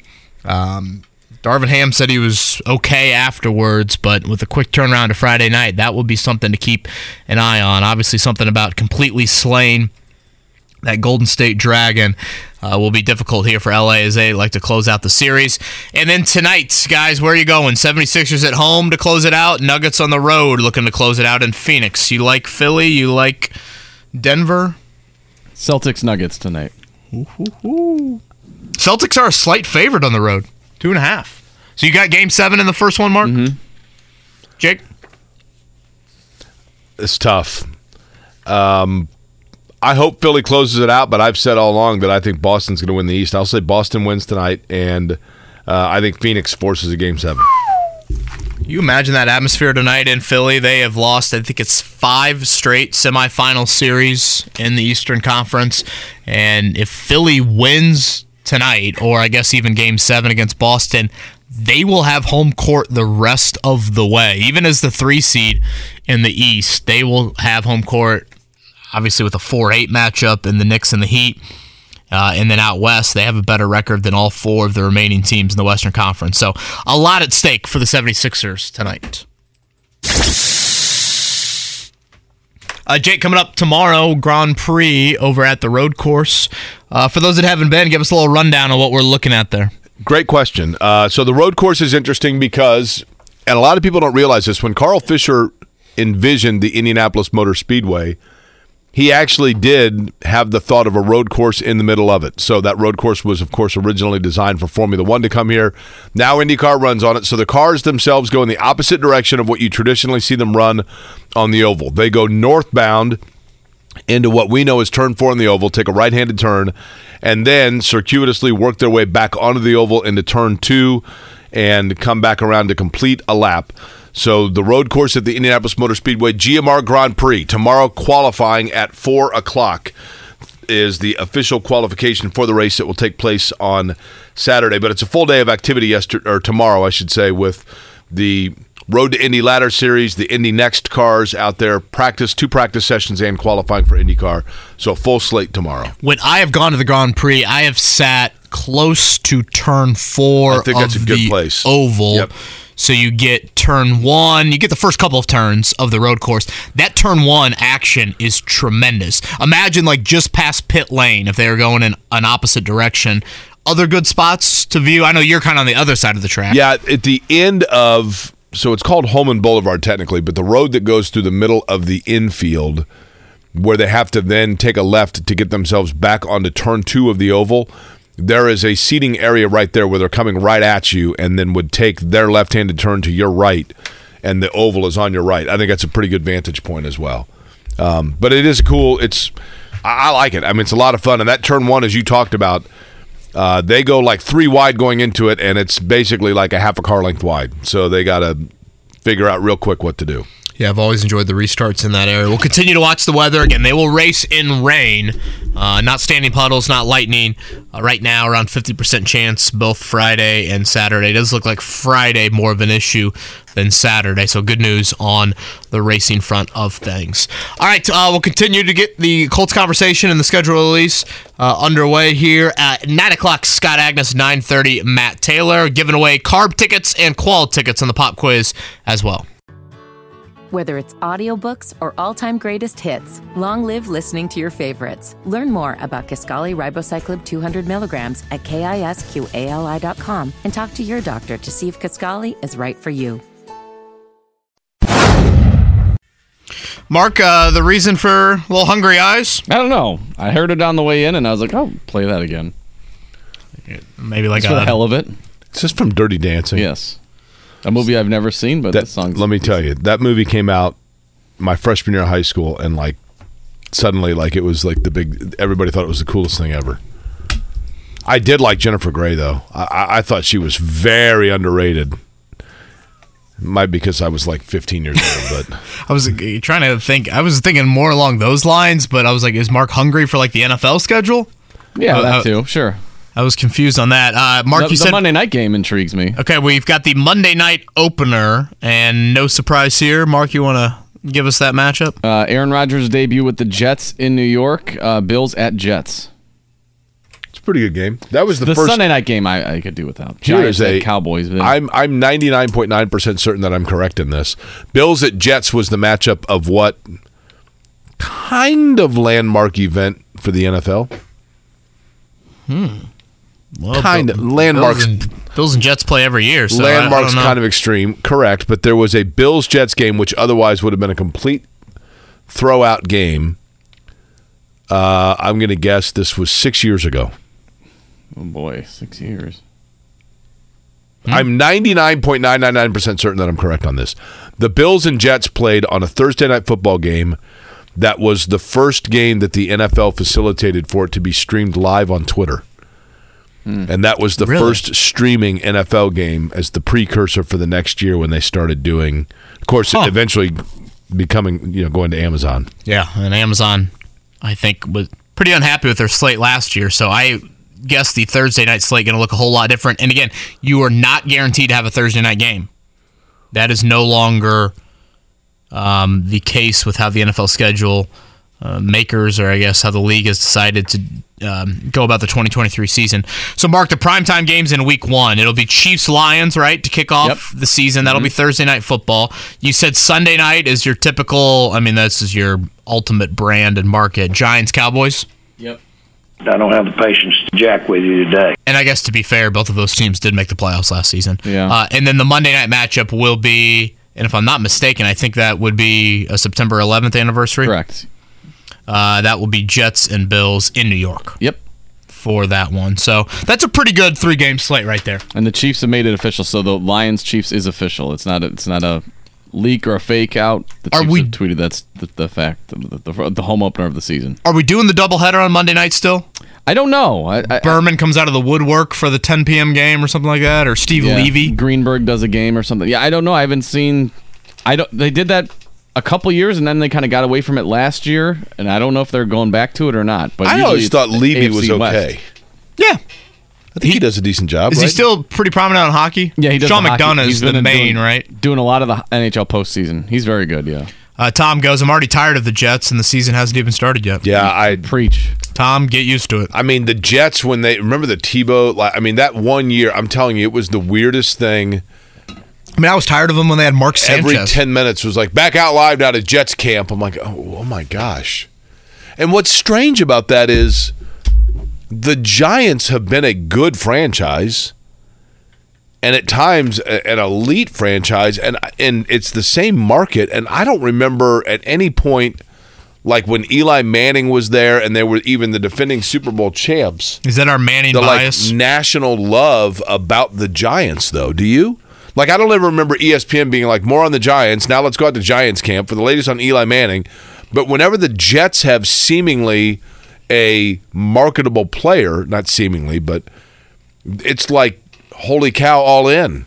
yeah, I don't know. Maybe the Jets just attract more drama. And the Jets also. Doing in here, cutie? Watching football. Who do you want to win? The damn Jets. Heck yeah. As fireman Ed as a baby. That's what people don't realize about that clip. Uh, you guys want to throw out a guess for the Colts opener?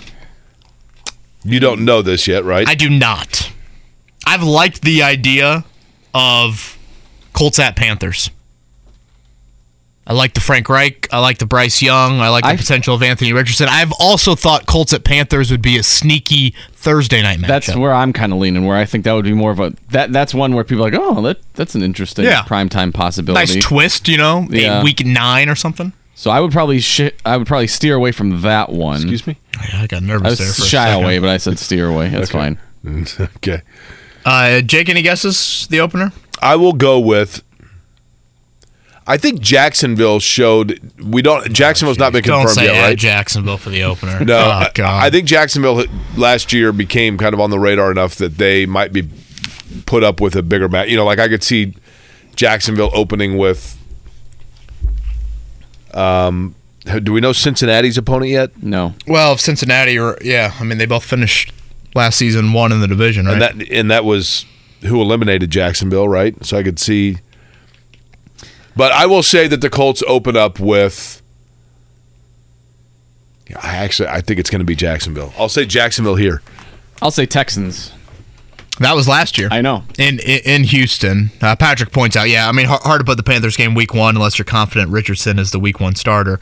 Uh, you know, to the Amazon point, that would be more of a you get into the season, can you bank on both of the rookies being the starters? Again, the Colts will play the AFC North, the NFC South, and their crossover games will be New England and Foxborough. Well, New England and Foxborough of Germany, I should say. Uh, New England and Frankfurt, Germany. Uh, they will play the Raiders at home. It's the sixth straight year they will play the Raiders. Uh, and then their extra game this season. Two years ago was the Bucs at home. Last year was at Minnesota. That 17th game, the extra one, will be Sean McVay, Aaron Donald, Cooper Kupp, and company coming to Lucas Oil Stadium. That probably just off fanfare is probably the best home game, right? Just strictly off of name recognition. Rams at home. Yeah. I mean, uh, I I mean- mean, I mean, what's better as a home team? The problem is the Rams just feel like they've fallen off a cliff, right? Yeah, but I mean, Cooper Kupp and Aaron Donald are two of the best players in football. yeah. I mean, there's no doubt about that. And um, you know, McVay and Stafford at least their names. I just can't get like Cleveland at home, Pittsburgh at home. Pittsburgh at home will have a huge, as we know. I mean, that that'll sell a lot of tickets, right? Mm-hmm. Um, and the NFC South home opponents are Saints and is it Bucs? Yeah. By the way, I grew up. A at Tampa? I grew No, up a it's- Steelers it's- fan. At Lucas Oil. in my childhood before the Colts came here, in notably, I was a huge Pittsburgh Steelers fan.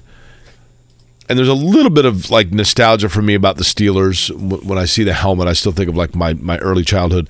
But are the Pittsburgh Steelers fan base is that the St. Louis Cardinals of the NFL? Like if you don't know that the Steelers are the best fan base, just meet one and wait 30 seconds and they'll tell you. Oh, really? I, I haven't gotten that vibe. I, I, I think I, they're they're extremely passionate. I don't and- mean that they're smug like that, but they definitely are like, you know, Steeler Nation. I mean, we just don't do that kind of thing. We don't put up with that kind of thing. We don't, you know, our, our organization is classier. We we've only had two head coaches in 65 years, and uh, you know what I mean. Like it's, you know, our, we're family owned business, and we, we we expect character. And okay, Yeah, you hate to say it, but they can back it up. no, I and I mean, I I think it's a great organization for sure. I mean, I think one of the wildest stats in NFL history is what season is this for Mike Tomlin? Is it 17, 18 years? Yeah. And he's never had a losing season?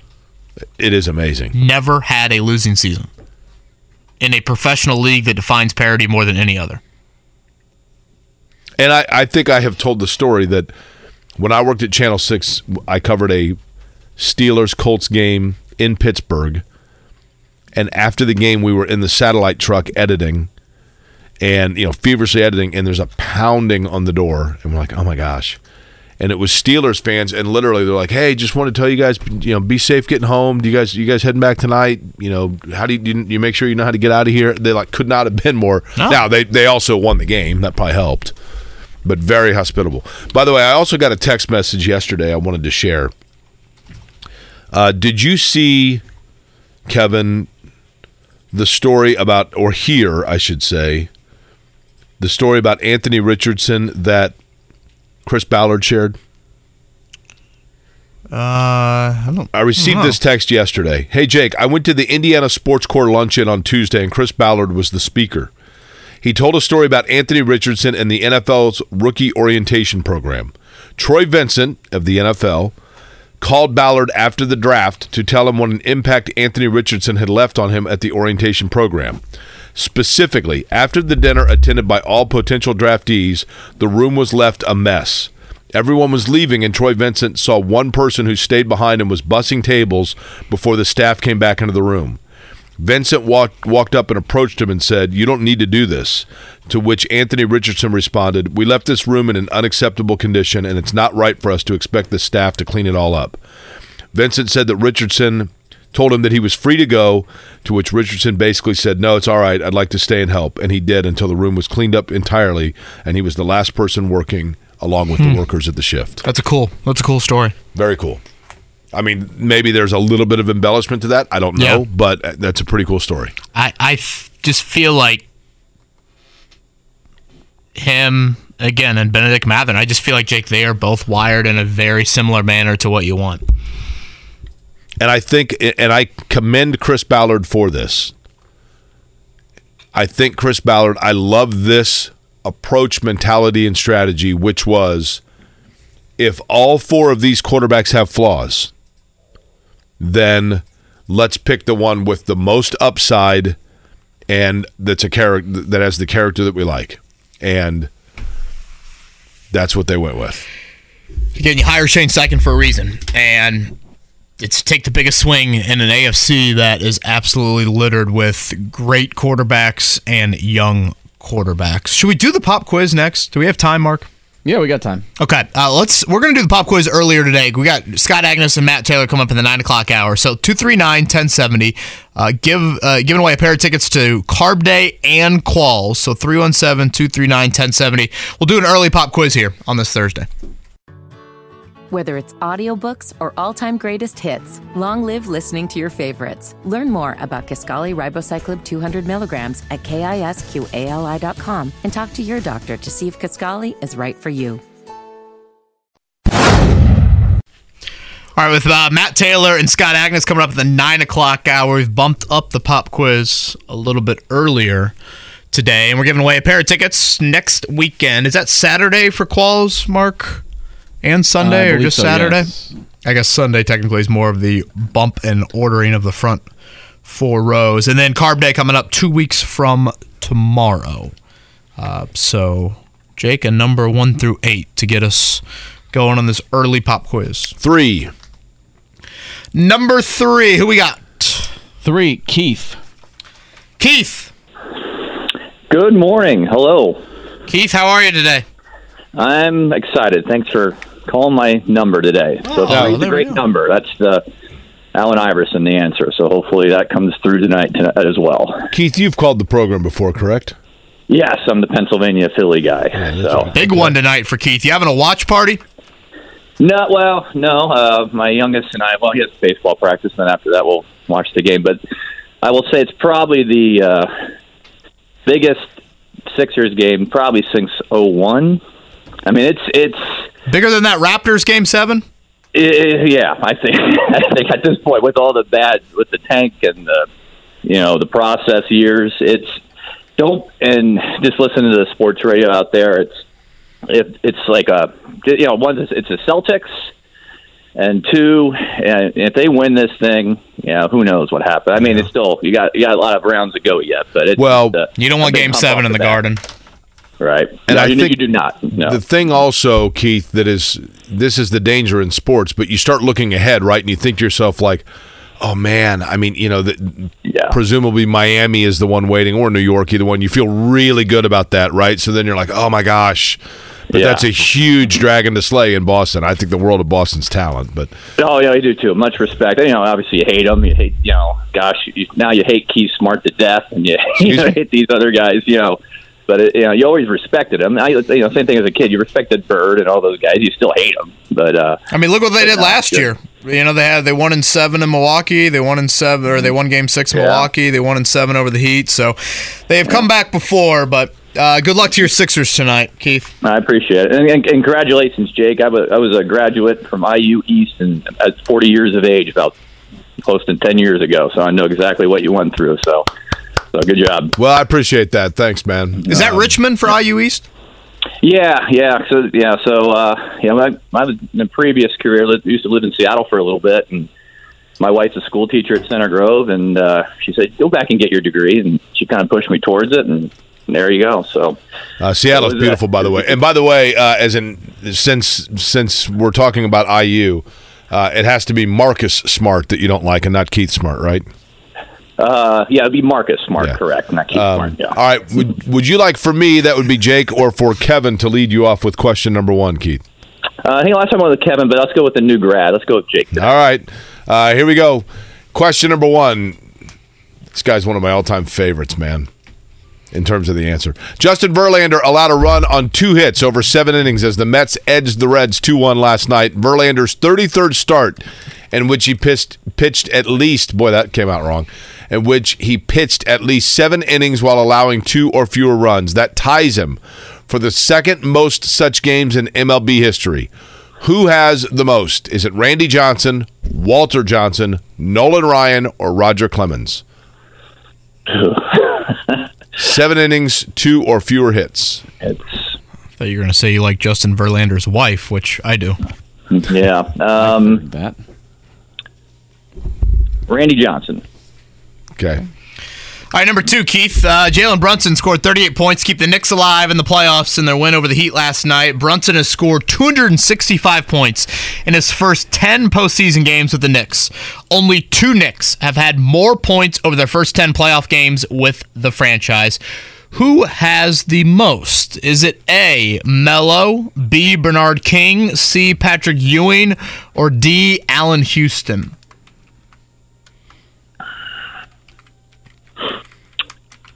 Let's go Patrick Ewing. Okay, question three. Hope the Sixers do a little better tonight for Keith. Boston Red Sox closer Kenley Jansen became just the seventh pitcher in MLB history to record his 400th career save, and he did so in a win over the Braves last night. Who was the last pitcher to get 400 saves?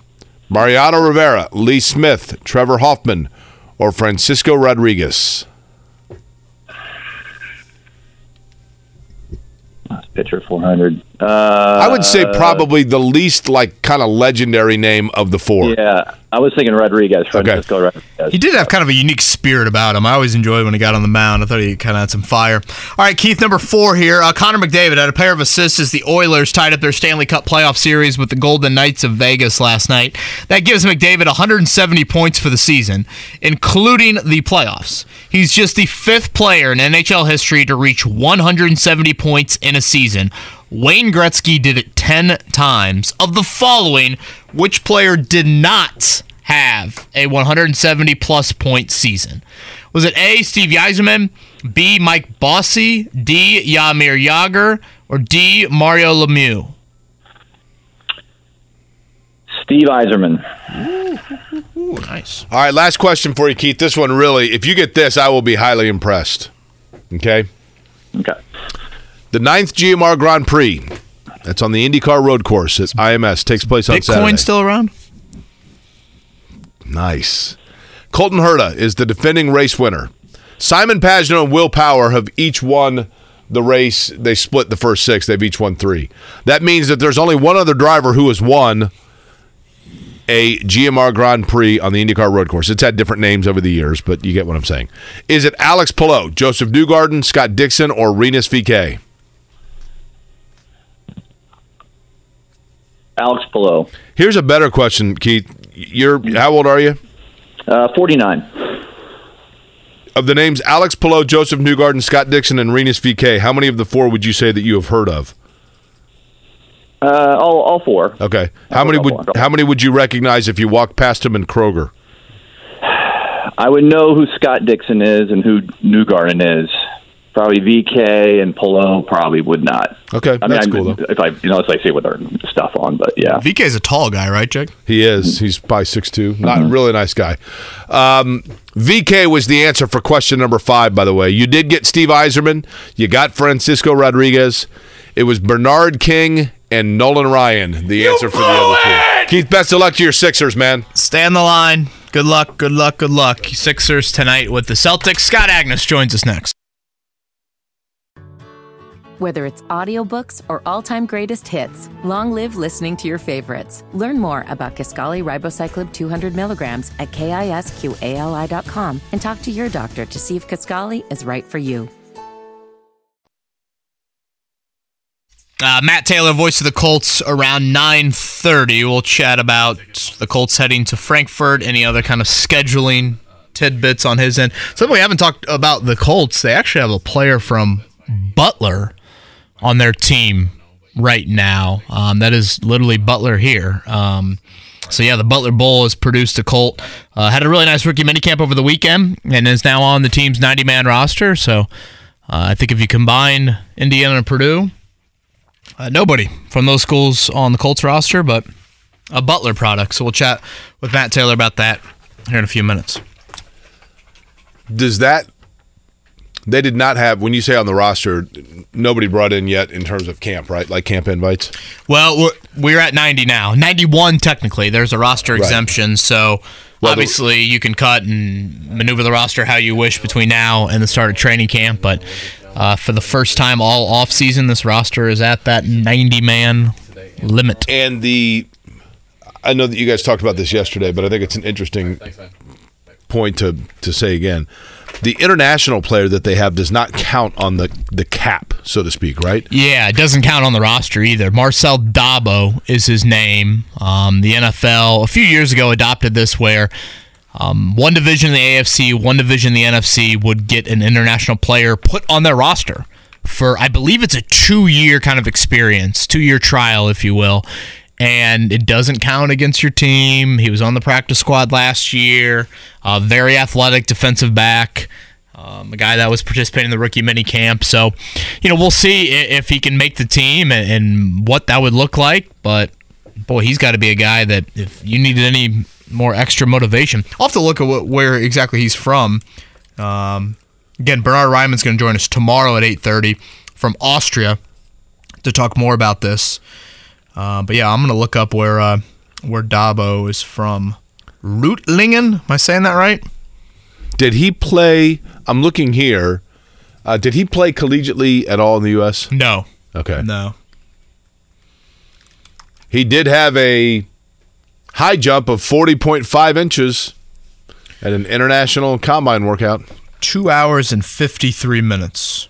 That's where they're saying his hometown is from Frankfurt. All right, let's uh, get into the Pacers conversation. Scott Agness joins us now. We got the lottery coming up on Tuesday night. Um, so, Scott, obviously the seventh pick, and if that gets into the top four or potentially number one, that's the big news. Um, but also, that won't their second round pick get decided based off the lottery as well? That early second rounder, I should say. Yeah, that's absolutely right. The, the team that the Pacers will be watching is Houston. Do they keep their second round pick um, and have the 32nd pick? Because uh, then it goes to the Pacers and it gets a lot more interesting. If not, the Pacers get pick 50 from the Miami Heat as part of a, a long, complicated deal. So those are the two things to watch. Scott, I want to begin. Kevin and I were talking about this earlier. A, a player that I like, l- I mean, I love this guy's game. Is Jaylen Brown, and I think there's probably some gamesmanship with Jaylen Brown and the Celtics in terms of supermax deal and Jaylen Brown's, you know, where he'd like to stay or does he want to go on, you know, whatever it might be. If Boston crunches the numbers from a, a cap standpoint and knowing Jayson Tatum is there as well, determines that Jaylen Brown is not a player that they want to retain, I think it would be outrageously expensive to get him. But am I correct in saying that he is a player early in his career that there was at least rumor that Indiana was a potential suitor for in terms of an early career trade with Jaylen Brown? So first of all, uh, we we learned yesterday, and by the way, congrats, Jake. That was awesome yesterday. Thank you. Um, we we learned that the the All NBA teams were out. Ja Morant did not make it, um, but Jaylen Brown, Jayson Tatum did, means which makes them both eligible for for their their max here. And so that's what Jaylen's going to want. That's what Jaylen's probably going to get. But you do hear a little bit of posturing, a little bit of yeah, maybe it's some kind of negotiation. I would be surprised if Boston does not give it to him. Um, and we go from there. And in, in terms of connecting Jaylen to the Pacers, nothing that I can think of that I'm aware of. Um, there was that Myles Turner potential deal to Boston that Danny Ainge didn't like. That was centered around Gordon Hayward, um, but I can't remember anything specifically about Jaylen Brown. I, I thought for sure he was one of the names, and I think it was Turner. It was like wasn't it right before like the 17 draft or during the 17 i just remember on draft night there were there was rumor that he was in a a potential trade you know what i mean but Mm-hmm. yeah who knows but my point i will say he is the perfect player for what indiana need. i mean he's an elite Oh, talent sure. but it, Yeah. but that style of play is exactly what they could use but i mean the price tag for him is going to be outrageous right Well, beyond that, you'd have to trade for him or, or sign and sign him outright, right? And so, it. I mean, if he would leave Boston, it'd be for his max elsewhere, um, which is obviously not the same um, in terms of years and, and money as it is in Boston. So, um, I mean, I, I see no reason why the Pacers wouldn't be willing to do that, considering that's their need. That's what they've needed for five plus years here. But I just don't see it happening. And, I guess Scott, and again, Scott Agness, Fieldhouse Files, he's actually going to be in uh, noon to three today. I'm seeing catch here on the station. Financially, the the Pacers could make something work like this, correct? Because I'm curious with the Tyrese Haliburton extension that's likely, I, I assume, going to come this summer. Obviously, the cap is going to look a little bit different for the Pacers here in the next couple of years, but they can make something like this work, correct? If they were to try and pursue a Jaylen Brown. Yeah, uh, right now they have roughly, I want to say, twenty-five to twenty-eight million dollars in cap space for this year.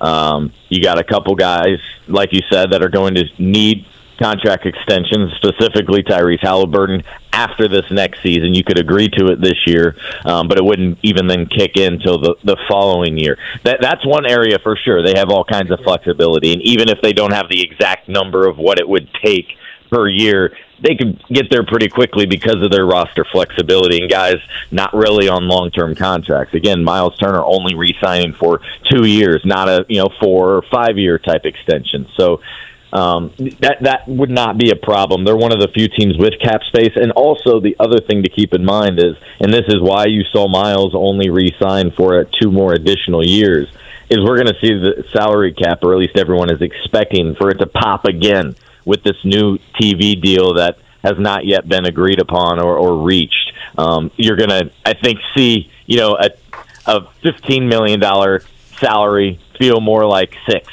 maybe four teams down the road. So, um, you know, it, it's not going to be too long when you're going to have the top, best of the best making sixty million per year, and you don't even blink an eye about it. And Scott Agness with us here from Fieldhouse Files. Scott, uh, looking to next week. Uh, again, the lottery on Tuesday. Uh, The combine starts just a couple days after that, right? Up in Chicago. The the stuff we all see does yes that on court stuff the testing technically it starts this weekend um, with meetings with players and there's a G League uh, camp and all of that but the primary stuff the testing the on court drills um, players meeting with teams that all be- gets started in earnest basically Wednesday to Friday. Obviously, the NFL Combine, probably being in our own backyard, we just naturally pay more attention to it. But it is a big Mm-hmm. deal. I mean, it, it certainly is something that the Colts have made it very public how much they believe in. I'm curious from an NBA standpoint. I know it's not the same, and getting guys to play five on five at the Combine is, is probably wishful thinking. But when you talk about the local guys, Scott, like Jalen Hood Schifino, Trayce Jackson Davis, Zach Edey, they probably are in three different tiers of this draft, and we'll see if Edey ends up um, keeping his name in the draft. But like, what is next week like for them in terms of you know repositioning themselves potentially in this draft? Yeah, I would agree. They do seem to be somewhat in three different tiers here. So what they'll do is one, they'll be working out presumably with with their agency. You know, they all kind of work out as a group. Each of whom, uh, you know, Jalen's with CAA, um, Trayce is with Excel. Um, so they'll get workouts in during the day. Some of the agencies will have pro days out there um, and invite. Those are obviously closed off except for team and maybe some select media. So there's there's some of those pro days that go on out there. Um, there's a lot of meetings. Some of the best stuff, probably much like the NFL scouting combine, is just being in the hotel lobby at 10 a.m. with a coffee and seeing who passed by and running into somebody and watching uh, what takes place there. But uh, for Trayce, I remember you know this could be a huge uh, time in terms of metrics, in terms of numbers, agility drills.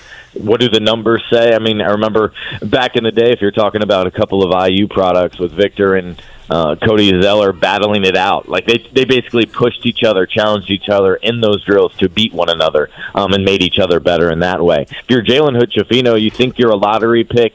You don't want to screw anything up. You want to. I'm, I'd be curious uh, if they take if he takes um, um, participates rather in in the scrimmages that go on. Some guys elect not to, and I believe moving forward after this year, um, there there's more of a requirement of what players must participate in. That's part of the new CBA that's yet to be released, but some details have trickled out. They want to take it more serious because, for example, a guy like Jaden Ivey supposed to talk to the media last year, supposed to take part in all the drills and stuff, and then presumably based on what his agents was telling them and what his agent had heard, they said, you know what, we're not really going to do anything. We're going to sit this one out, and so they're trying to keep away from that. So there's about 78 different guys that will participate. The only big name that's not going to be there is the number one name, Victor Wembanyama. He's still playing overseas, so he's not expected. But Scoot Henderson, Brandon Miller, all the rest of the names uh, are set to be there. We'll see how much they participate in them. Uh,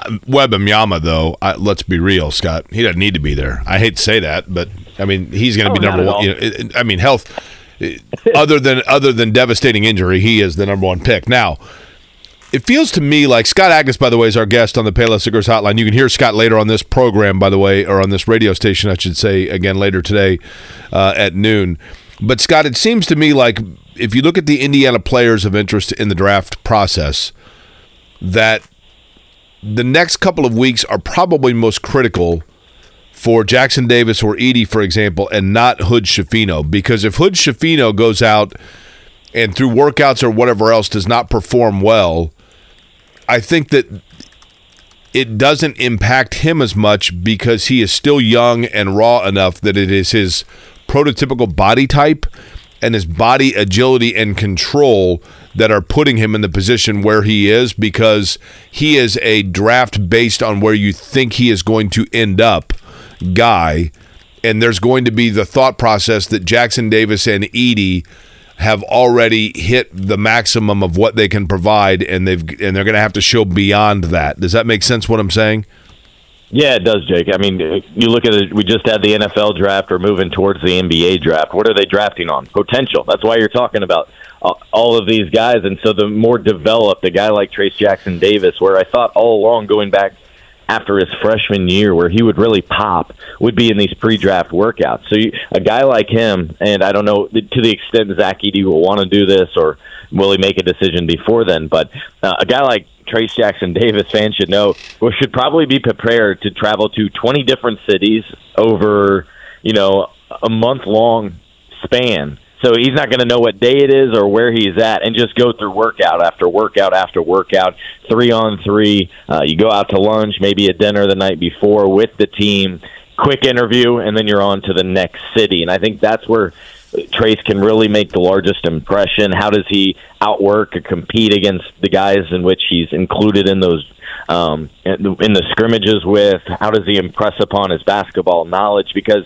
we've seen him. There's a much more uh, larger body of work, right, from his college days versus uh, Jalen Hood Schifino. So, yeah, I would completely agree. Um, the other thing is teams will want to see maybe more. You know, for example, I was I'm still stunned. We only saw a Trayce attempt a three in in three. Uh, excuse me, in one of his four seasons.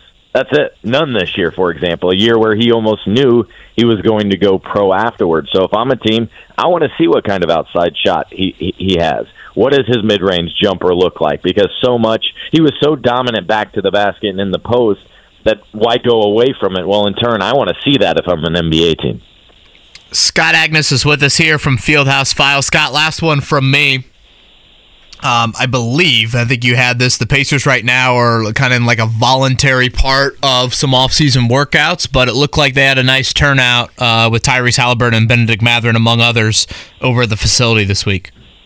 Yeah, so this is what one of two optional developmental weeks. Rick, Rick Carlisle called it uh, a while ago uh, that they had planned and, and wanted to do. I think the other one starts June 12th, where guys obviously don't have to come in. It's it's not like it's available to media or anything like this. It's pure off-season workouts, and most people wouldn't even know about it if not uh, for Pacers sharing photos about it. And from those photos, you're right. It appears like it's a very good turnout of all those young guys. The fi- fact that Tyrese Haliburton's there and taking place along with Ben and you know uh, Jordan Nwora. That you know and Daniel Theis is the lone exception of the guys I wouldn't have expected, only because he's a veteran. However, he's got to get get going and tuned up for FIBA basketball, um, and so this is a perfect time for for him to get some reps in there. But this is a good sign of, of guys that get along and want to hang out more in the off season when they really don't have to. You know, last question here, Scott. Kevin brought this up earlier, and I thought it was a great point. If you look at tonight's games in the NBA, and you know, two great games, obviously Boston, Philly, Denver, Phoenix. In terms of head-to-head mascot matchups, this is pretty solid. Now, the Sixers have that. What what is he exactly? He's, he's like a red and blue dog of some sort. Is that what he is? He's kind of like a, a, a boomer type character. Is that right? That's what it looks like. Yeah, I'm not exactly. Uh, I'm not exactly sure, but that's what it, it appears to be. Now, do the Celtics have Scott? If you need to hang up and prep for noon Did they, to three did they have like a little leprechaun free. fella? The Celtics. I don't, so so Sixers win that, but I'll tell you what. You get over into this matchup in the West, and Kevin brought this up, and and of the epiphanies Kevin's had on this show, this is towards the top. You go Rocky versus the uh, Gorilla. Uh, this is pretty serious and stout. Now, I, I personally believe Rocky is the greatest mascot in the history of mascots, but but the Gorilla is kind of the OG. So, w- w- which way are you tipping the scale? Oh, OG Anunoby, you going to transition to an Anunoby question here? On no, I'm just saying. I, I think this is fascinating. Hey, you brought it up. I'm just saying. Rocky, the goat, but Phoenix, the gorilla, the original. So, which one do you go with, Scott? I would go with the gorilla because that's the, I have a first memory of going to a Phoenix Suns game and and having to absolutely see that gorilla out there. I think the Bulls mascot would be my number one across the league. Benny the Bull. Yeah. Yeah. Okay. Well, thanks for He's coming always on. up to something. He's sneaky. okay, I, I can live Jake with will that. be waiting for you in the lobby. I here like later ordering, today. but I'm telling you, there's Benny no Bull's one. an agitator. He would dump popcorn on you, Jake. I think that's why you don't like him because you wouldn't trust him. Listen, that's how Rocky is, though. Rocky is sneaky, like you don't know where he's coming from. Rocky, I'm telling you, Rocky is the man.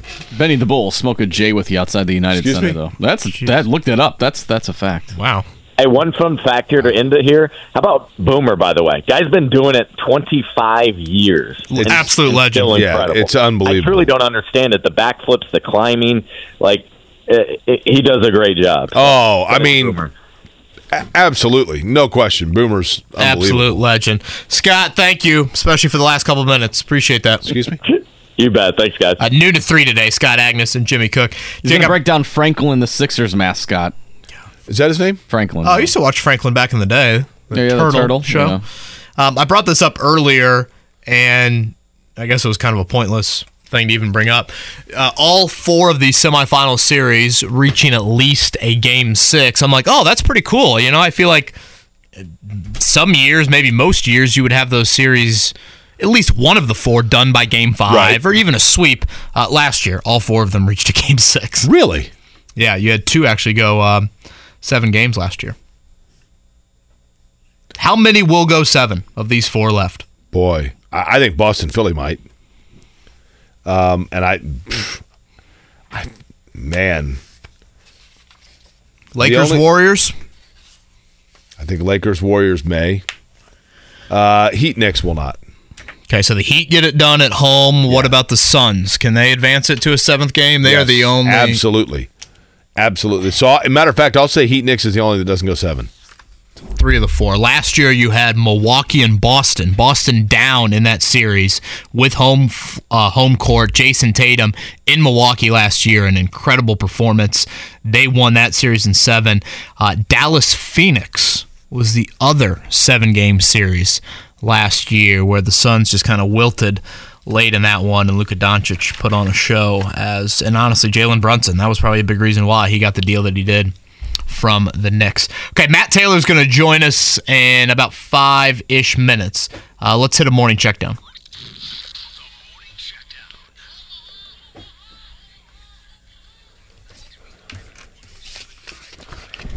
Well, we just kind of previewed it tonight in the NBA. It is Boston and Philly. That's at 7:30. That is a game 6. Sixers lead it 3 games to 2. And then in the western side, it's the Nuggets and the Suns. That's a 10 o'clock tip tonight. The Nuggets trying to close it out. They lead 3 games to 2 that game down in the Valley of the Sun. Last night's NBA action, it was the Knicks over the Heat 112-103. Jalen Brunson was spectacular. 38 for the Knickerbockers. RJ Barrett added 26. Golden State managed to continue their season. They defeated the Lakers 121 106, staving elimination, forcing a game six. 3 2 Lakers still lead it. Steph Curry had 27. Draymond Green with 20 and 10 for the Uh, tonight, the Celtics are favored by two and a half on the road. The Suns at home, trying to keep their season alive, favored by three and a half. All right, shifting over to the Diamond from yesterday. The Reds got two hits in the first inning and didn't get another one the rest of the game. Well, where are you going to go? I'm not sure if I knew Justin Verlander was on the Mets before last night. Where you been? Well, again, Kate Upton a little bit higher on my Okay. priority Oh, list. okay. than I've Justin told you this before, Kevin, many a time. 2016, it would have been, I think. IndyCar in Houston. We decide, Mark Jaynes, Nick Yo, and myself, let's go to the Astros game. So we buy tickets for the Astros game. They had the roof closed. Somehow or another, we were sitting underneath the air conditioning unit that was leaking and dripping on Mark Jaynes the entire game. Oh, well, in Houston, that could be a good thing potentially. True. So we decided to go walking around, and Kate Upton was uh, was seated down on the third base line, just in the crowd. And while I do not dispute that she is obviously a very attractive woman, Oh, geez, what are you about to say? if she was not a famous supermodel, you would not have thought twice about it when she walked past you. Which I guess is kind of a credit to Yeah, her. She just had wholesome. on- yeah, wholesome. The girl next door. Yeah. Yeah. Yeah, I see no issue with that. Jake graduates, and now all of a sudden he's just like, well, only supermodels. yeah, you Turns know? his nose up. Mm, Uh, yeah, not the good. Long Beach race is what I Actually, yeah. Not prefer. worth my worst cologne. right. mhm. I'll spray bottle 47 of my favorite there. And I not should count use my number of colognes tonight. Yeah. Can you What's rank our them? over- and- Just take a picture and tweet it out. I think you told us I have 60. a, I- do you want me to take a? pi- I have a picture. I think. that doesn't surprise me. uh, Cardinals lost to the Cubs, right? 10 4. Uh, what else? Indianapolis Indians 4 2 over St. Paul. The White Sox lost again to the Royals. Uh, all right, NFL schedule comes out tonight at 8 o'clock. We've had some respective leaks throughout the day. Mark, I'm trying to think of some of the marquee games. I guess let's just go over prime time in week one. Uh, Bills Jets is the Monday night game. Giants Cowboys is the Sunday night game. The start of the season, t- kicking off the season, is the Lions at the Chiefs. That is a that is one I don't think anybody would have had on their scorecard. But I'm actually I think that's actually a pretty intriguing first game matchup. Are you about to sneeze? What imagine, are you doing right yeah, it, but I, I think I've staved it off actually. Um, imagine going to Mars for the last 18 months and then coming back and being like, "Hey, welcome back, NFL schedule. The Lions are going to play on opening night." You know, actually, I? The think Detroit Lions. What? probably just imagine going to Mars for the last eighteen months is Touche. that that'd be quite the experience. Uh, so Jets Bills, as Mark said on Monday night. Obviously, that's Aaron Rodgers' his first game, his first home game with the Jets. Giants, Cowboys, couple playoff teams. Those markets um, speak for themselves. So uh, we'll continue to monitor the schedule at least throughout the day. The Lions are setting us up though, right? Because there's always that team that's the big sexy pick, and everybody's like, "Here they go," and then they go out and they go like six and eleven, right? Mark, are they the definite favorite in the NFC North, or is Minnesota still that? I don't know. I mean, I'd say the Lions are the favorite. I don't know about the definite or heavy favorite. I I, I would venture to guess on the gambling sites it's pretty even. I would say the Packers are probably the fourth place team on those bets, but I would say yeah, it's probably Lions, then Vikings, then Bears. I then would Packers. guess, and this is a guess. I'd have to look this up in Vegas. Do you think Jacksonville's the biggest division favorite of any team in the NFL this season? Gotta be right. That's a great question, but it's they have to be the most because literally every every other division You've got multiple teams, right? or none. Um, I mean, looking at it right now, that that's a great question. I mean, okay, you know, the Bills. You got the Jets are a little bit intriguing in Miami if they can put it together, right? Cincinnati. The heaviest favorite, and this, Okay, is, yeah. this is me just Yeah, checking really quickly. Cincinnati's got to be up there, man. Uh, the the heaviest favorite, if you were to bet division winners right now, is the San Francisco 49ers to win the Mhm. NFC West at minus 175. Jacksonville is at minus 160. There is another team that is tied with them, and that would be the Kansas City Chiefs. I was going to say Kansas City, although the Char- the Chargers just never are able to put on their big boy pants. I think right? the interesting point, and Mark, you can see this with how you're looking at the app. Did you notice how the second team, Tennessee, is at plus 360? Mm-hmm. If you look across the NFL, every team that was listed as the second best odds to win the division, they're all better than that. Yeah. So, you know, again, no one in this division is really viewed as even on that two scale. Indy would be three, and then Houston rounding out as The four. Packers are the second favorite in the NFC North right now. Oh, I saw So that. that is kind of crazy. Yeah, that's a lot of praise for Jordan Love and company. I am very intrigued to see Jordan Love this season, and it sounds like we're going to see him a lot in prime time. Whether it's audiobooks or all-time greatest hits, long live listening to your favorites. Learn more about Kisqali Ribociclib 200 milligrams at kisqali.com and talk to your doctor to see if Kaskali is right for you.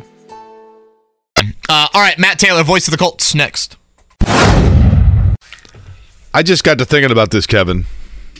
Perhaps this music put me in the mood. If, in fact, as has been reported, the Colts are only going to receive about 600 tickets for their game in Frankfurt, Germany, and that would be for player allocation, staff, etc. And you know, a lot of people are asking, like, can you buy tickets to that game on StubHub if it's international? Uh, that's a really good question. I have no idea. I don't know if Bullseye Event Group, for example, will be putting together fan packages. Um, this seems to be, this seems to be, Kevin, the perfect, perfect, perfect, perfect opportunity for a Colts massive viewing party at the Rathskeller. Oh, yeah. I saw Greg Greg Rakestraw was tweeting about that yesterday. Yeah. PBR party. Oh, oh, sorry. I sneezed. Is PBR available at the Rathskeller? Seem to have a you know more of a German flair to their beverages.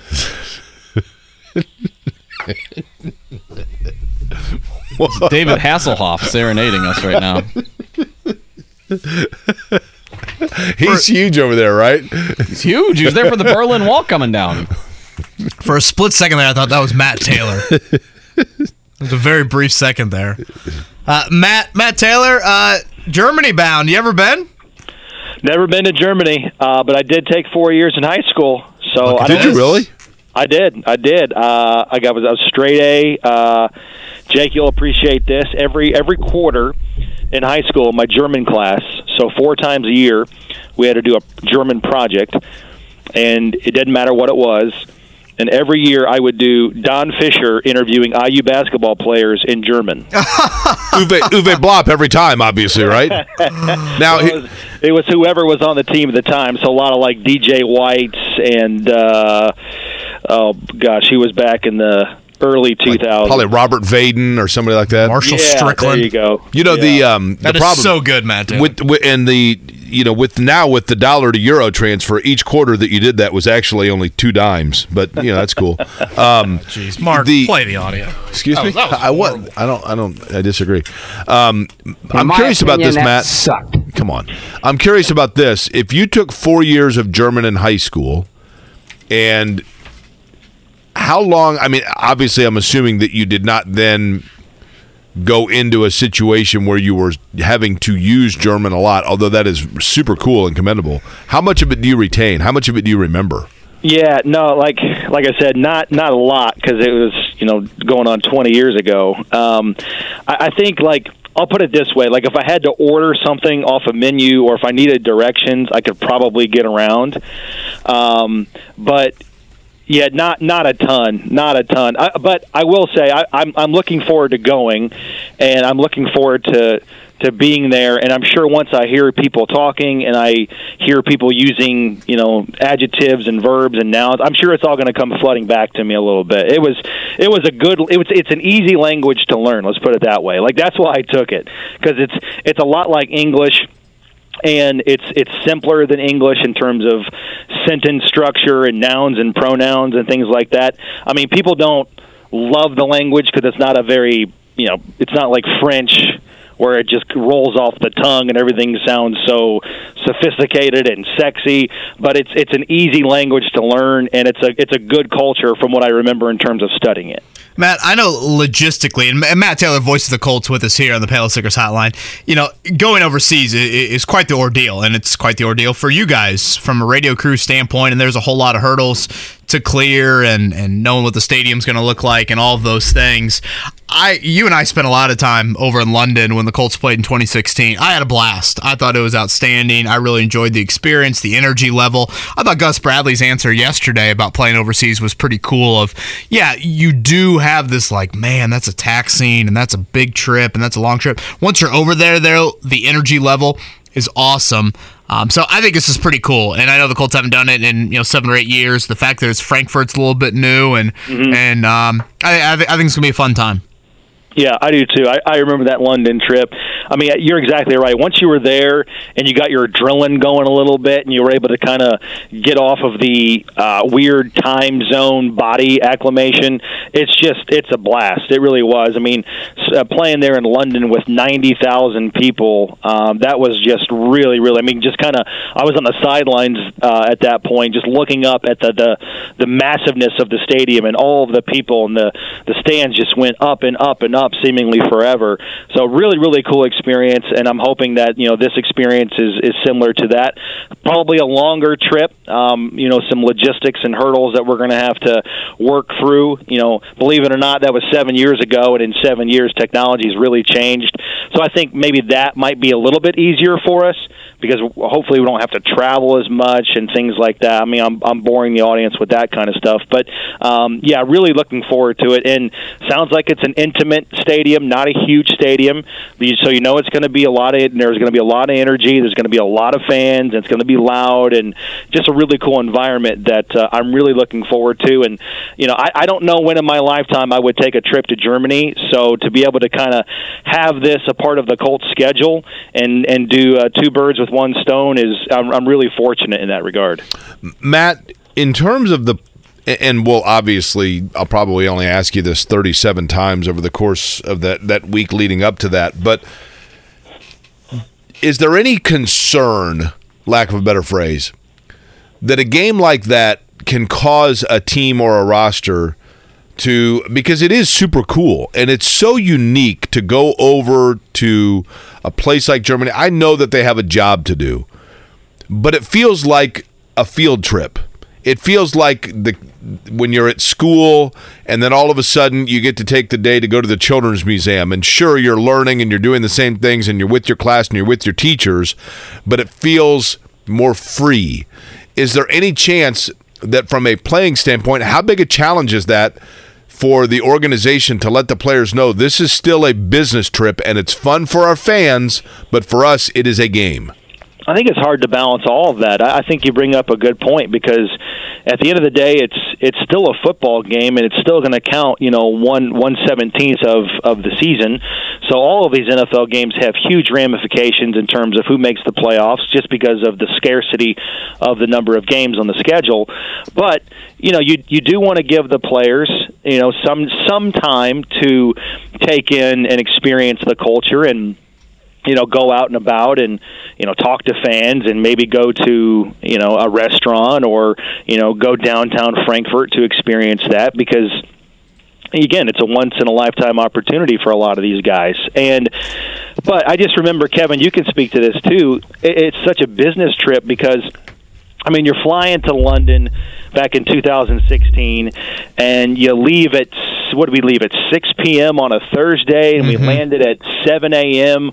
on a Friday um, in London, and then Like straight to the practice field, pretty yeah, much. Your, your body's all out of whack, and then you know to get guys back in motion. You know the Colts went to wherever they stayed outside of London in a suburb and went straight to practice. I mean, there's just a lot that goes into that, and logistics and, and figuring out what's best for your body, what's best for your nutrition, what's best logistically in terms of the planes and the buses and the accommodations.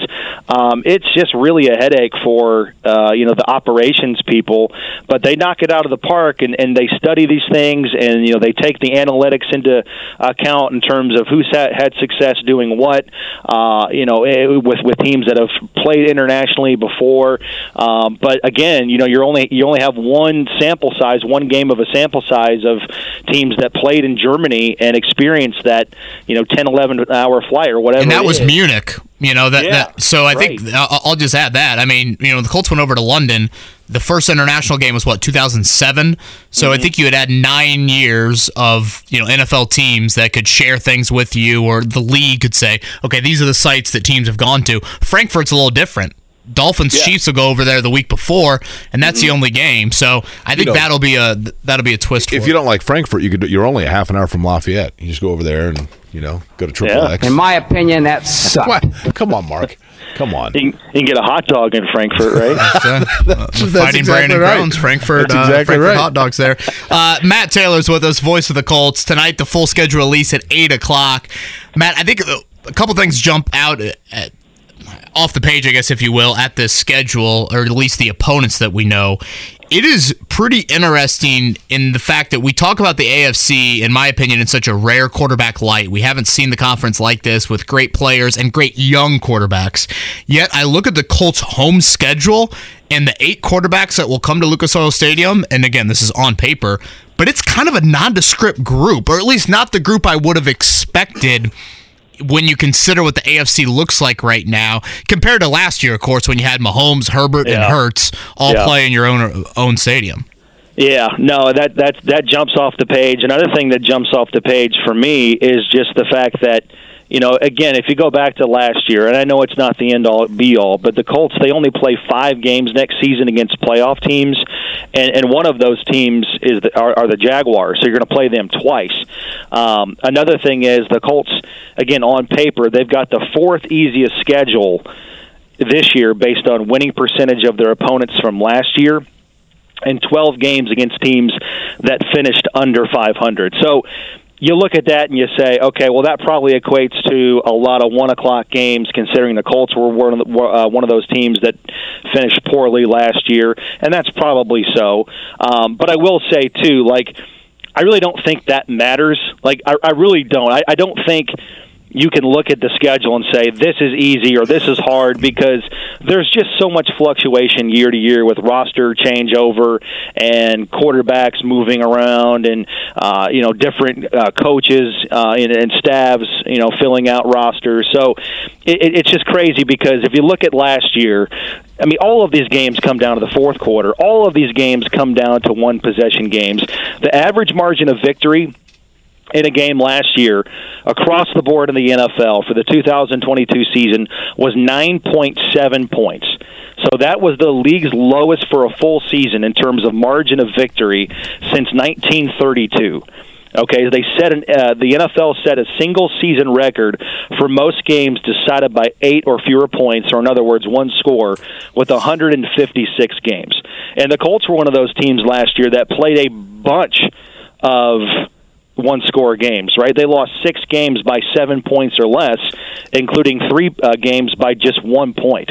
So it, it really is, sounds cliche, but it's like if the Colts are much better in terms of red zone offense and red zone defense, and they're not just towards the I mean, I think they were the last team in the NFL in terms of turnover margin, 32nd in terms of giveaway takeaway. So, I mean, what I'm saying is if you clean up all of these little areas you know you win a lot more games next year because all of these games are so close. And the Colts being bad in those situational football categories they're still in game. So if they can clean up those areas I, I think you're going to see a much better team um, because all of these games come down to the wire. They're all within seven points.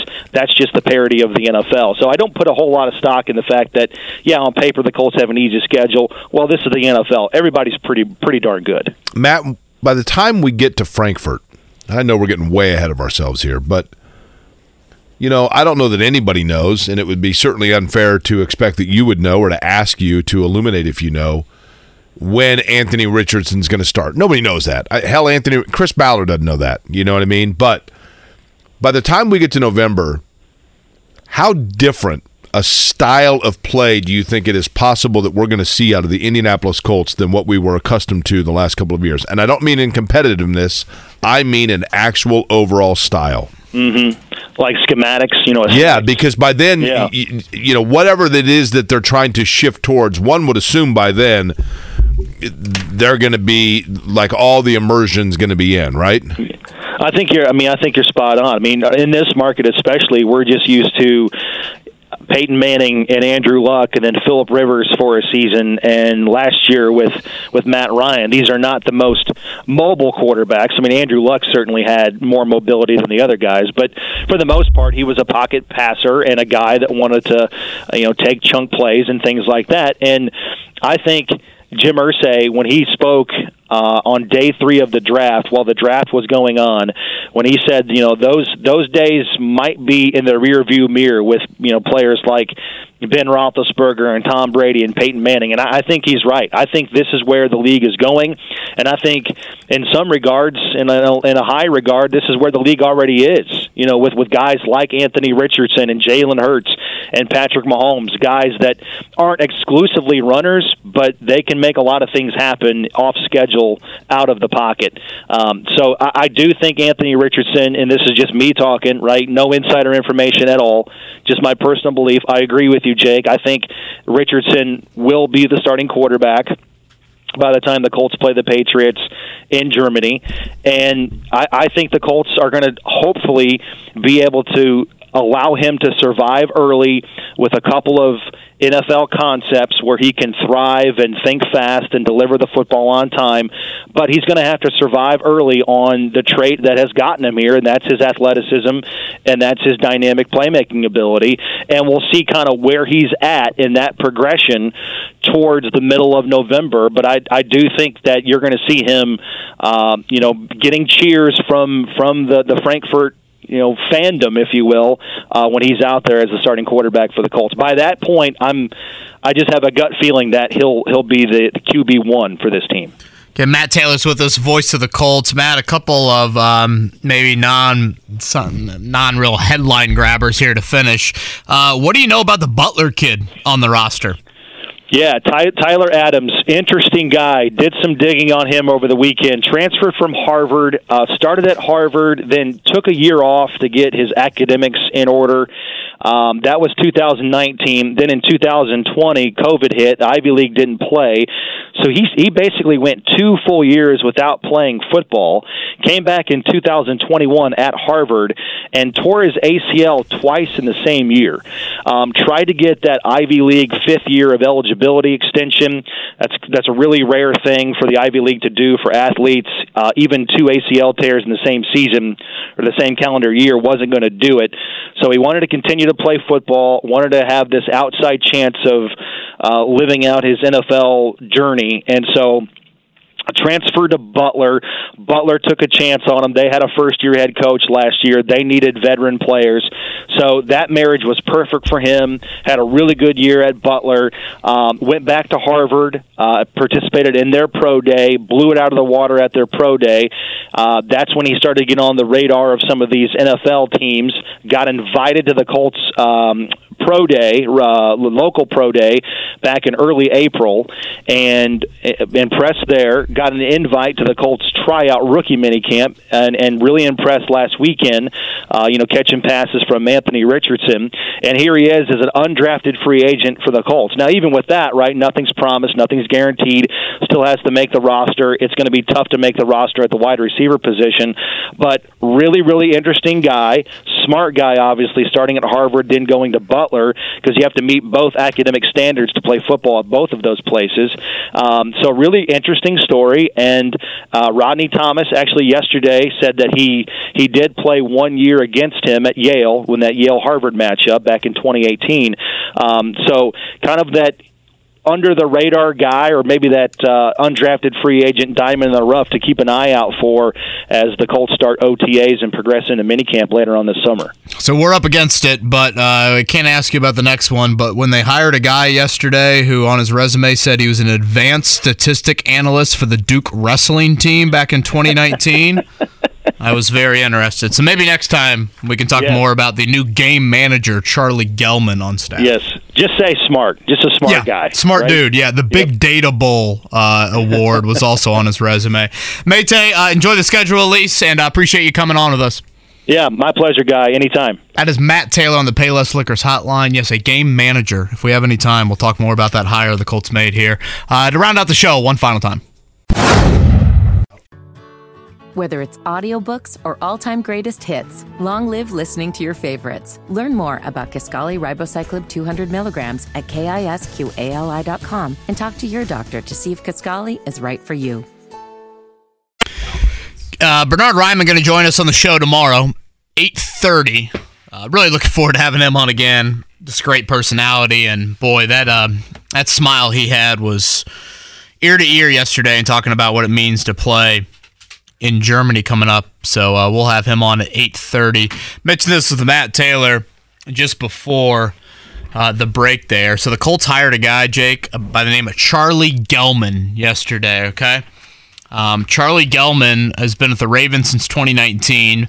He was an advanced statistic analyst for the Duke wrestling team before that. A lot of wrestling stats you go over with that. Uh, honorable mention at the Big Data Bowl. I'm not too familiar with the Big Data Bowl for writing an article about press coverage and the proper techniques to use in the press big coverage. beta with a B or data? Data with, with, with a D. Okay. Uh, lastly, and I think this is very similar to when you were announced yesterday, uh, graduated cum laude from Duke with a degree in statistical science and a minor in computer science. Uh, I, I had to take one section of stats. If it weren't for my math tutor, this hat wouldn't be sitting right next to me. I can tell you that. So kudos to that. How that translates into helping an NFL team, I have no idea. So his title's game manager. I feel like that's a slap in the face at Chad Pennington and all other game managers. That's right. managers.